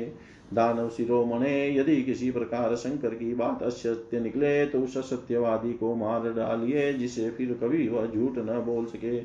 परीक्षित भगवान ने ऐसी मोहित करने वाली अद्भुत और मीठी बात कही कि उसकी विवेक बुद्धि जाती रही उस दुर्बुद्धि ने भूल कर अपने ही सिर पर हाथ रख लिया। बस उसी क्षण उसका सिर फट गया और वह वहीं धरती पर गिर पड़ा। मानो उस पर बिजली गिर पड़ी हो। उस समय आकाश में देवता लोग जय जय नमो नमः साधु साधु के नारे लगाने लगे। पापी वृकासुर की मृत्यु से देवता ऋषि पितर और गंधर्व अत्यंत प्रसन्न होकर पुष्पों की वर्षा करने लगे और भगवान शंकर उस विकट संकट से मुक्त हो गए। अब भगवान पुरुषोत्तम ने भय मुक्त शंकर जी से कहा कि देवादि देव, बड़े हर्ष की बात है, इस दुष्ट को इसके पापों ने ही नष्ट कर दिया। परमेश्वर भला ऐसा कौन प्राणी है जो महापुरुषों का अपराध करके कुशल से रह सके? फिर स्वयं जगत गुरु विश्वेश्वर आपका अपराध करके तो कोई सकुशल रह ही कैसे सकता है? भगवान अनंत शक्तियों के समुद्र हैं, उनकी एक एक शक्ति मन और वाणी के सीमा के परे है। वे प्रकृति से अतीत स्वयं परमात्मा है, उनकी शंकर जी को संकट से छुड़ाने की यह लीला जो कोई कहता या सुनता है, वह संसार के बंधनों और शत्रुओं के भय से मुक्त हो जाता है। इति श्रीमद्भागवते महापुराणे पारमहंस्यां संहितायां दशमस्कन्धे उत्तरार्धे रुद्रमोक्षणं नामाष्टाशीतितमोऽध्याय सर्वं श्रीशां सदाशिवार्पणम् अस्तु। ॐ विष्णवे नम, ॐ विष्णवे नमः, ॐ विष्णवे नमः। श्रीमद्भागवतः दशमस्कन्ध अथेकोनवत् तमो अध्याय भृगु जी के द्वारा त्रिदेवों की परीक्षा तथा भगवान का मरे वे ब्राह्मण बालक को वापस लाना श्रीशुकुवाच सरस्वत्यास्तटे राजनृषय शत्रमाशतः वितर्कः सम्भूतेषां त्रिष्वदिशेषु को महान् तस्य जिज्ञासया ते वै भृगुं ब्रह्मसुतं नृप तज्ञ ते प्रेषयामाशु सोऽभ्यगाधभ्रमणसभां न तस्मै प्रहवणं स्तोत्रं चक्रे सत्त्वपरीक्षया, तस्मै चुक्रोध भगवान् प्रज्वलन् स्वेन तेजसा स आत्मन्युथितं मन्युमात्मजायात्मनां प्रभु। आशीषमद यथावग्निष्वयोन्या वारिणात्मभू ततः कैलासमगमतः स तं देवो महेश्वर परिरब्धुं समारेवे उताय भ्रातरं मुदा। नेच त्वमश्युतपथग इति देवचुकोपः शूलमुद्यम्य तं हन्तु मारे वेतिग्मलोचन पतित्वा पादयोर्देवी सान्त्वयामास तं गिराथो जगाम वैकुण्ठं यत्र देवो जनार्दन शयानं श्रिय उत्सङ्गे पदावक्षस्य ताडयत् तत उत्थाय भगवान् स लक्ष्म्या शतां गति स्वत्तल्पादवरुयाथ नाम शिरसा मुनिम् आहते स्वागतं भ्रमण निषिदात्रासने क्षणम्। अजानतामागतान् वक्षन्तु महर्तन प्रभो अतीव कोमलो तात चरणो ते महामुनेत्युक्त्वा विप्रचरणो मर्दयन् स्वेन पाणिना। पुनिः स लोकं लोकपालास्मद्गतान् पादोदकेन भवति। भवतस्थितानां तीर्थकारिणा अद्याहं भगवल्लक्ष्म्या आश्रमेकान्तभाजनं वतस्यत्युष रसि मे भूति भवत्पादहताः श्रीशुकुवाच। एवं भुवाणे वैकुण्ठे भृगुस्तन्मन्द्रया गिरा निवृतस्तर्पितस्तूष्णीं भक्त्युत्कण्ठोऽश्रुलोचन। पुनश्च सत्रमाव्रजय मुनीनां ब्रह्मवादिनां स्वानुभूतमशेषेण राजन् भृगुरवर्णयत् तन्निशम्यात् मुनयो विस्मिता मुक्तसंशया भूयांसं सदद्धु। विष्णुं यत शान्तिर्यतो भयं धर्मसाक्षाद्यतो ज्ञानं वैराग्यं च तदन्वितम् ऐश्वर्य चाष्टदा यस्माद्यश्चात्ममलापहं मुनीनां न्यस्तदण्डानां, शान्तानां संचेतसां किञ्चनानां, साधूनां, यमाहुः परमां गतिं। सत्वं यस्य प्रियामूर्ति ब्राह्मणास्त त्विष्टदेवता भजन्त्यनाशिष शान्ता यं वा निपुणबुद्धय त्रिविध आकृतयस्तस्य राक्षसासुरासुरा गुणिन्या मायया, सृष्टा, सत्त्वं तथैतसाधनं श्रीशुकोवाच एवं सारस्वता विप्राणीनां संशयनुत्तये पुरुषस्य पदाम्भोजसेवया तद्गतिं गता श्रुतुवाच इत्येतन्मुनितनयास्य पद्मगन्धपीयूषं भवभयभीतं परस्य पुंस सुश्लोकं श्रवणपुटे पिबत्यभीक्षणं पान्तोऽध्वभ्रमणपरिश्रमं जहाति।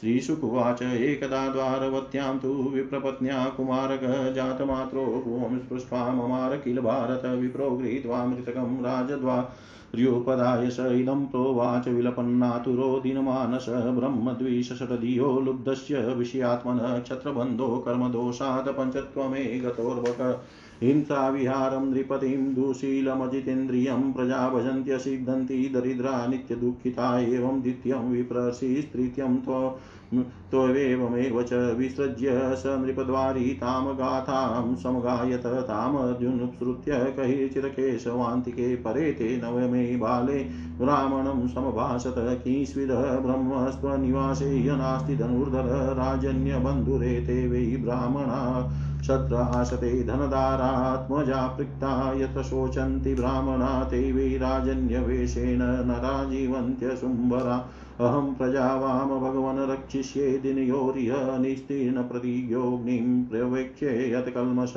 रामण उवाच सङ्कर्षणो वासुदेव प्रद्युम्नो धन्वीनां वरः निरुद्धोऽप्रतिरतो न त्रातुं शक्नुवन्ति ततः कथं नु भवान् कर्म दुष्करं जगदीश्वरै चिकीर्षसि त्वं बालिस्यात् तनश्रद्ध मे महे वयम् अर्जुनवाच नाहं सङ्कर्षणो भ्रमणः कृष्णक्राश्निरेव च अहं वार्जुनो नाम गाण्डीवं यस्य वै धनु माँ भावमस्तामं भ्रमण वीर्यं त्र्यम्बकतोषणं मृत्युं विजित्य प्रदने आनेष्येते प्रजां प्रभो। एवं विस्रम्भितो विप्रफाल्गुनेन परं तप जगाम स्वगृहं प्रीतपातवीर्यं निशामयं प्रसूतिकाल आसन्ने भार्याया द्विजशतम्। पाहि पाहि प्रजाममृत्योरित्याहार्जुनमातुरः स उपस्पर्शय शुच्यम्भो नमस्कृत्य महेश्वरं दिव्यान्यस्त्राणि संस्मृतः सञ्ज्यं गाण्डीवमाददे न्यरुणतः श्रुतिकागारं शरैनास्त्रयोजिते तीर्युगुद्रुहमदपातश्चकार शरपञ्जरं ततः कुमारसञ्जातो विप्रपत्न्या रुदनमुह सद्यो दशनापेदे सशरीरो विहाय स तदा विप्रो विजयं विनिनन्दन् कृष्णसन्निधो मोढयं पश्यत मेयोऽयं क्लीव क्लीवकथनम् न प्रद्युम्नो नानिरुद्धो न रामो न च केशव। यस्युषेको परित्रातुं कोऽन्यस्तदवितेश्वर दिगर्जुनं मृषावादं दिगात्मश्लाघिनो धनुदेवोपसृष्टं यो मोडयादानिनी सती दुर्मति। एवं सपति विप्रर्षो विद्यामास्ताय फाल्गुन ययो स्वयं निवासु यत्रास्ते भगवान्यव पुरीम् आग्नेयीं नैऋतिं सौम्यां वायव्यां वारुणीमत। रसातलं नाकपृष्ठं धिष्णायान्यन्यायुधायुध ततोऽलब्धद्विजसुतो ह्यनिस्तीर्णप्रतिश्रुतः अग्निं विवीक्षु कृष्णेन प्रयुक्तः प्रतिषेधता। दर्शये द्विजशून्नस्तैमावज्ञात् मानमात्मना ये तेन कीर्तिविमलां मनुष्यः स्थापयिष्यन्ति इति सम्भाषय भगवान् अर्जुनेन सहेश्वर दिव्यं स्वरथमास्ताय प्रतिचिं दिशमाविशत्। सप्तद्वीपान्, सप्तसिन्धून् सप्त सप्त गिरिनतः लोकालोकं तथातीत्य विवेश सुमहत्तम तत्राश्वः सेव्य सुग्रीवमेघपुष्पबलाहका तमसि भ्रष्टगतयो बभूवु भरतर्षभ।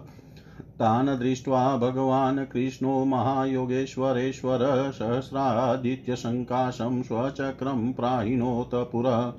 तमः सुघोरं गहनं कृतः महदविदारयद्भूरितरेण च रोचिषा मनोजवं निर्विवेश विविशै सुदर्शनं गुणच्युतो रामशरोत यथा चमु द्वारेण चक्रानुपतेन ततं परं परं ज्योतिरनन्तपारं शंसु शंसनुवानं प्रसमीक्षय फाल्गुनप्रताडिताक्षोऽपि दधे अक्षिणियुभे ततः प्रविष्टसलिलं नभस्वता बलीयजे जद बृहदभू बृहदुर्विभूषणं तत्राद्भुतं वै भवनं द्युमतमं राजन्मणिस्तम्भसहस्रशोभितं तस्मिन् महाभीममनन्तमद्भुतं सहस्रमूर्धन्यफणामणिद्युभिं विभ्राजमानं द्विगुणोल्बणे क्षणं सीताचलाभं शितिकण्ठजीव्यम् ददश तद्भोगसुखासनं विभुं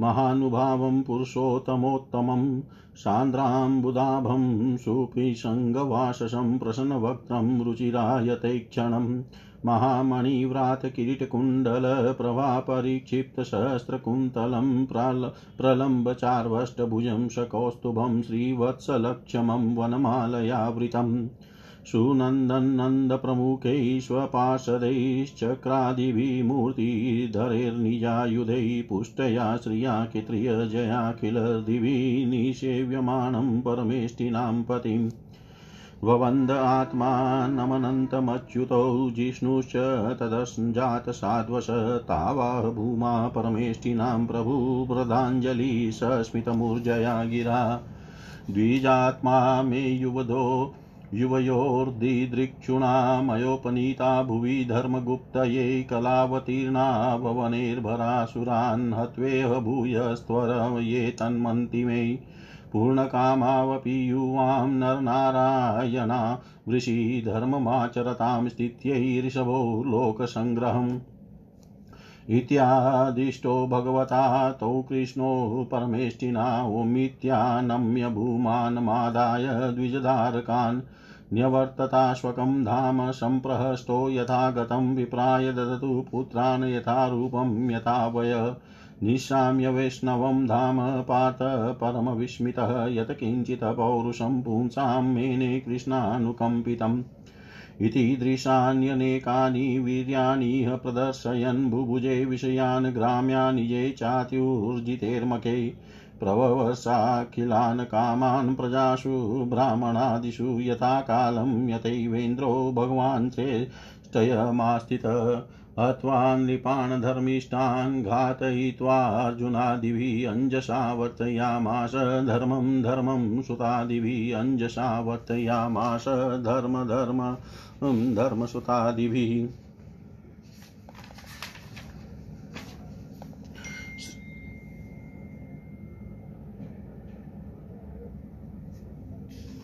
श्री सुखदेव जी कहते हैं, परीक्षित एक बार सरस्वती नदी के पावन तट पर यज्ञ पर प्रारंभ करने के लिए बड़े बड़े ऋषि मुनि एकत्र होकर बैठे। उन लोगों में इस विषय पर वाद विवाद चला कि ब्रह्मा, शिव और विष्णु में सबसे बड़ा कौन है। परीक्षित उन लोगों ने यह बात जानने के लिए ब्रह्मा, विष्णु और शिव की परीक्षा लेने के उद्देश्य से ब्रह्मा के पुत्र भृगु जी को उनके पास भेजा। महर्षि भृगु सबसे पहले ब्रह्मा जी की सभा में गए। उन्होंने ब्रह्मा जी के धैर्य आदि की परीक्षा करने के लिए न उन्हें नमस्कार किया और न तो उनकी स्तुति ही की। इस पर ऐसा मालूम हुआ कि ब्रह्मा जी अपने तेज से दहक रहे हैं, उन्हें क्रोध आ गया। परंतु जब समर्थ ब्रह्मा जी ने देखा कि यह तो मेरा पुत्र ही है, तब अपने मन में उठे हुए क्रोध को भीतर ही भीतर विवेक बुद्धि से दबा लिया। ठीक वैसे ही जैसे कोई अरणि मंथन से उत्पन्न अग्नि को जल से बुझा दे। वहाँ से महर्षि भृगु कैलाश में गए। देवाधिदेव भगवान शंकर ने जब देखा कि मेरे भाई भृगु जी आए हैं, तब उन्होंने बड़े आनंद से खड़े होकर उनका आलिंगन करने के लिए भुजाएँ फैला दी। परंतु महर्षि भृगु ने उनसे आलिंगन करना स्वीकार न किया और कहा, तुम लोक और वेद की मर्यादा का उल्लंघन करते हो, इसलिए मैं तुमसे नहीं मिलता। भृगु जी की यह बात सुनकर भगवान शंकर क्रोध के मारे तिल मिला उठे। उनकी आँखें चढ़ गई। उन्होंने त्रिशूल उठाकर महर्षि भृगु को मारना चाहा, परंतु उसी समय भगवती सती ने उनके चरणों पर गिरकर बहुत अनुनय विनय की और किसी प्रकार उनका क्रोध शांत किया। अब महर्षि भृगु जी भगवान विष्णु के निवास स्थान वैकुंठ में गए। उस समय भगवान विष्णु लक्ष्मी जी की गोद में अपना सिर रखकर लेटे हुए थे। भृगु जी ने जाकर उनके वक्ष स्थल पर एक लात कसकर जमा दी। भक्त वत्सल भगवान विष्णु लक्ष्मी जी के साथ उठ बैठे और झटपट अपनी सैया से नीचे उतर कर मुनि को सिर झुकाया, प्रणाम किया। भगवान ने कहा भ्रमण आपका स्वागत है। आप भले पधारे, इस आसन पर बैठकर कुछ क्षण क्षण विश्राम कीजिए। प्रभु, मुझे आपके शुभागमन का पता न था, इसी से मैं आपकी अगवानी न कर सका। मेरा अपराध क्षमा कीजिए, महामुने, आपके चरण कमल अत्यंत कोमल हैं। यो कहकर भृगु जी के चरणों को भगवान अपने हाथों से सहलाने लगे और बोले, महर्षे, आपके चरणों का जल तीर्थों को भी तीर्थ बनाने वाला है। आप उससे वैकुंठ लोक मुझे और मेरे अंदर रहने वाले लोकपालों को पवित्र कीजिए। भगवान आपके चरण कमलों के स्पर्श से मेरे सारे पाप धुल गए। आज मैं लक्ष्मी का एकमात्र आश्रय हो गया। अब आपके चरणों से चिन्हित मेरे वक्ष स्थल पर लक्ष्मी सदा सर्वदा निवास करेगी। श्री सुखदेव जी कहते हैं, जब भगवान ने अत्यंत गंभीर वाणी से इस प्रकार कहा, तब भृगु जी परम सुखी और तृप्त हो गए। भक्ति के उद्रेक से उनका गला भर आया, आँखों से आँसू चलक आए और वे चुप हो गए। परीक्षित भृगु जी वहाँ से लौटकर ब्रह्मावादी मुनियों के सत्संग में आए और उन्हें ब्रह्मा, शिव और विष्णु भगवान के यहाँ जो कुछ अनुभव हुआ था, वह सब कह सुनाया। भृगु जी का अनुभव सुनकर सभी ऋषि मुनियों को बड़ा विस्मय हुआ। उनका संदेह दूर हो गया। तब से वे भगवान विष्णु को ही सर्वश्रेष्ठ मानने लगे, क्योंकि वे ही शांत और अभय के उद्गम स्थान है। भगवान विष्णु से ही साक्षात धर्म ज्ञान वैराग्य आठ प्रकार के ऐश्वर्य और चित्त को शुद्ध करने वाला यश प्राप्त होता है। शांत समचित, अकिंचन और सबको अभय देने वाले साधु मुनियों की वे ही एकमात्र परम गति है, ऐसा सारे शास्त्र कहते हैं। उनकी प्रिय मूर्ति है सत्व और इष्ट देव है ब्राह्मण, निष्काम, शांत और निपुण बुद्धि, विवेक संपन्न पुरुष उनका भजन करते हैं। भगवान की गुणमयी माया ने राक्षस ससुर और देवता उनकी ये तीन मूर्तियाँ बना दी है। इनमें सत्वमयी देव मूर्ति ही उनकी प्राप्ति का साधन है। वे स्वयं ही समस्त पुरुषार्थ स्वरूप हैं। श्री सुखदेव जी कहते हैं, परीक्षित सरस्वती तट के ऋषियों ने अपने लिए नहीं, मनुष्यों का संशय मिटाने के लिए ही ऐसी युक्ति रची थी। पुरुषोत्तम भगवान के चरण कमलों की सेवा करके उन्होंने उनका परम पद प्राप्त किया। सूत जी कहते हैं सोन का धी ऋषियों, भगवान पुरुषोत्तम की यह कमनीय कीर्ति कथा जन्म मृत्यु रूप संसार के भय को मिटाने वाली है। यह व्यास नंदन भगवान श्री सुखदेव जी के मुखार विंद से निकली हुई सुरभि मही मधुमही सुधाधारा है। इस संसार के लंबे पथ का जो बटे, बटो ही अपने कानों के दोनों से इसका निरंतर पान करता रहता है, उसकी सारी थकावट जो जगत में इधर उधर भटकने से होती है, दूर हो जाती है। श्री सुखदेव जी कहते हैं परिचित एक दिन की बात है। द्वारकापुरी में किसी ब्राह्मणी के गर्भ से एक पुत्र पैदा हुआ, परंतु वह उसी समय पृथ्वी का स्पर्श होते ही मर गया। ब्राह्मण अपने बालक का मृत शरीर लेकर राजमहल के द्वार पर गया और वहाँ उसे रखकर अत्यंत आतुरता और दुखी मन से विलाप करता हुआ यह कहने लगा, इसमें संदेह नहीं कि ब्राह्मण द्रोही, धूर्त, कर्पण और विजयी राजा के कर्म दोष से ही मेरे बालक की मृत्यु हुई है। जो राजा हिंसा परायण दूशील और अजितेंद्रिय होता है, उसे राजा मानकर सेवा करने वाली प्रजा दरिद्र होकर दुख पर दुख भोगती रहती है और उसके सामने संकट पर संकट आते रहते हैं। परीक्षित इसी प्रकार अपने दूसरे और तीसरे बालक के भी पैदा होते ही मर जाने पर वह ब्राह्मण लड़के की लाश राजमहल के दरवाजे पर डाल गया और वही बात कह गया। नवे बालक के मरने पर जब वह वहाँ आया, तब उस समय भगवान श्री कृष्ण के पास अर्जुन भी बैठे हुए थे। उन्होंने ब्राह्मण की बात सुनकर उससे कहा, ब्राह्मण, आपके निवास स्थान द्वारका में कोई धनुषधारी क्षत्रिय नहीं है क्या? मालूम होता है कि ये यदुवंशी ब्राह्मण हैं और प्रजापालन का परित्याग करके किसी यज्ञ में बैठे हुए हैं। जिनके राज्य में धन स्त्री अथवा पुत्रों से युक्त होकर ब्राह्मण दुखी होते हैं, वे क्षत्रिय नहीं है। क्षत्रिय के वेश में पेट पालने वाले नट हैं। उनका जीवन व्यर्थ है। भगवान, मैं समझता हूँ कि आप स्त्री पुरुष अपने पुत्रों की मृत्यु से दीन हो रहे हैं। मैं आपकी संतान की रक्षा करूँगा। यदि मैं अपनी प्रतिज्ञा पूरी न कर सका तो आग में कूद कर जल मरूँगा और इस प्रकार मेरे पाप का प्रायश्चित हो जाएगा। ब्राह्मण ने कहा, अर्जुन, यहाँ बलराम जी, भगवान श्री कृष्ण धनुर्धर शिरोमणि प्रद्युम्न अद्वितीय योधा निरुद्ध भी जब मेरे बालकों की रक्षा करने में समर्थ नहीं है, इन जगदीश्वरों के लिए भी यह काम कठिन हो रहा है, तब तुम इसे कैसे करना चाहते हो? सचमुच यह तुम्हारी मूर्खता है, हम तुम्हारी इस बात पर बिल्कुल विश्वास नहीं करते। अर्जुन ने कहा भ्रमण में बलराम श्री कृष्ण अथवा प्रद्युम्न नहीं हूँ, मैं हूँ अर्जुन।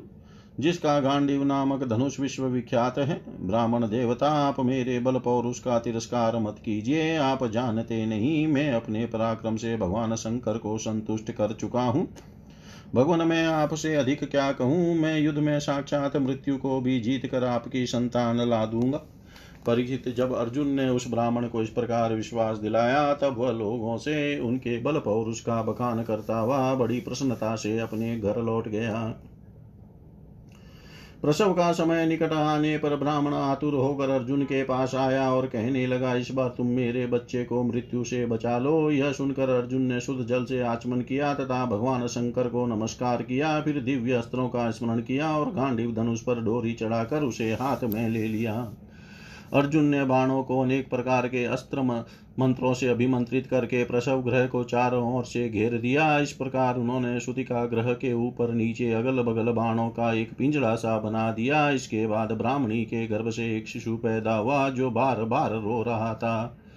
परंतु देखते ही देखते वह सशरीर आकाश में अंतर्ध्यान हो गया। अब वह ब्राह्मण भगवान श्री कृष्ण के सामने ही अर्जुन की निंदा करने लगा। वह बोला, मेरी मूर्खता तो देखो, मैंने इस नपुसंक की डिंग भरी बातों पर विश्वास कर लिया।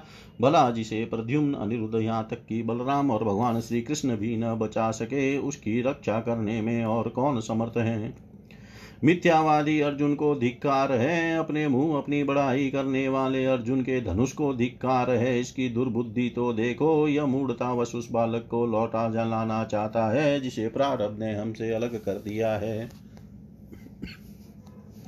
जब वह ब्राह्मण इस प्रकार उन्हें भला बुरा कहने लगा, तब अर्जुन योग बल से तत्काल स्वयं मणिपुरी में गए, जहाँ भगवान यमराज निवास करते हैं। वहाँ उन्हें ब्राह्मण का बालक नहीं मिला। फिर वे शस्त्र लेकर क्रमशः इंद्र, अग्नि, निरति, सोम, वायु और वरुण आदि की पुरियों में, अतलादि नीचे के लोकों में, स्वर्ग से ऊपर के महलोक आदि में एवं अन्य स्थानों में गए। परंतु कहीं भी उन्हें ब्राह्मण का बालक न मिला, उनकी प्रतिज्ञा पूरी न हो सकी। अब उन्होंने अग्नि में प्रवेश करने का विचार किया। परंतु भगवान श्री कृष्ण ने उन्हें ऐसा करने से रोकते हुए कहा, भाई अर्जुन, तुम अपने आप अपना तिरस्कार मत करो। मैं तुम्हें ब्राह्मण के सब बालक भी दिखाई देता हूँ। आज जो लोग तुम्हारी निंदा कर रहे हैं, वे ही फिर हम लोगों की निर्मल कीर्ति की स्थापना करेंगे।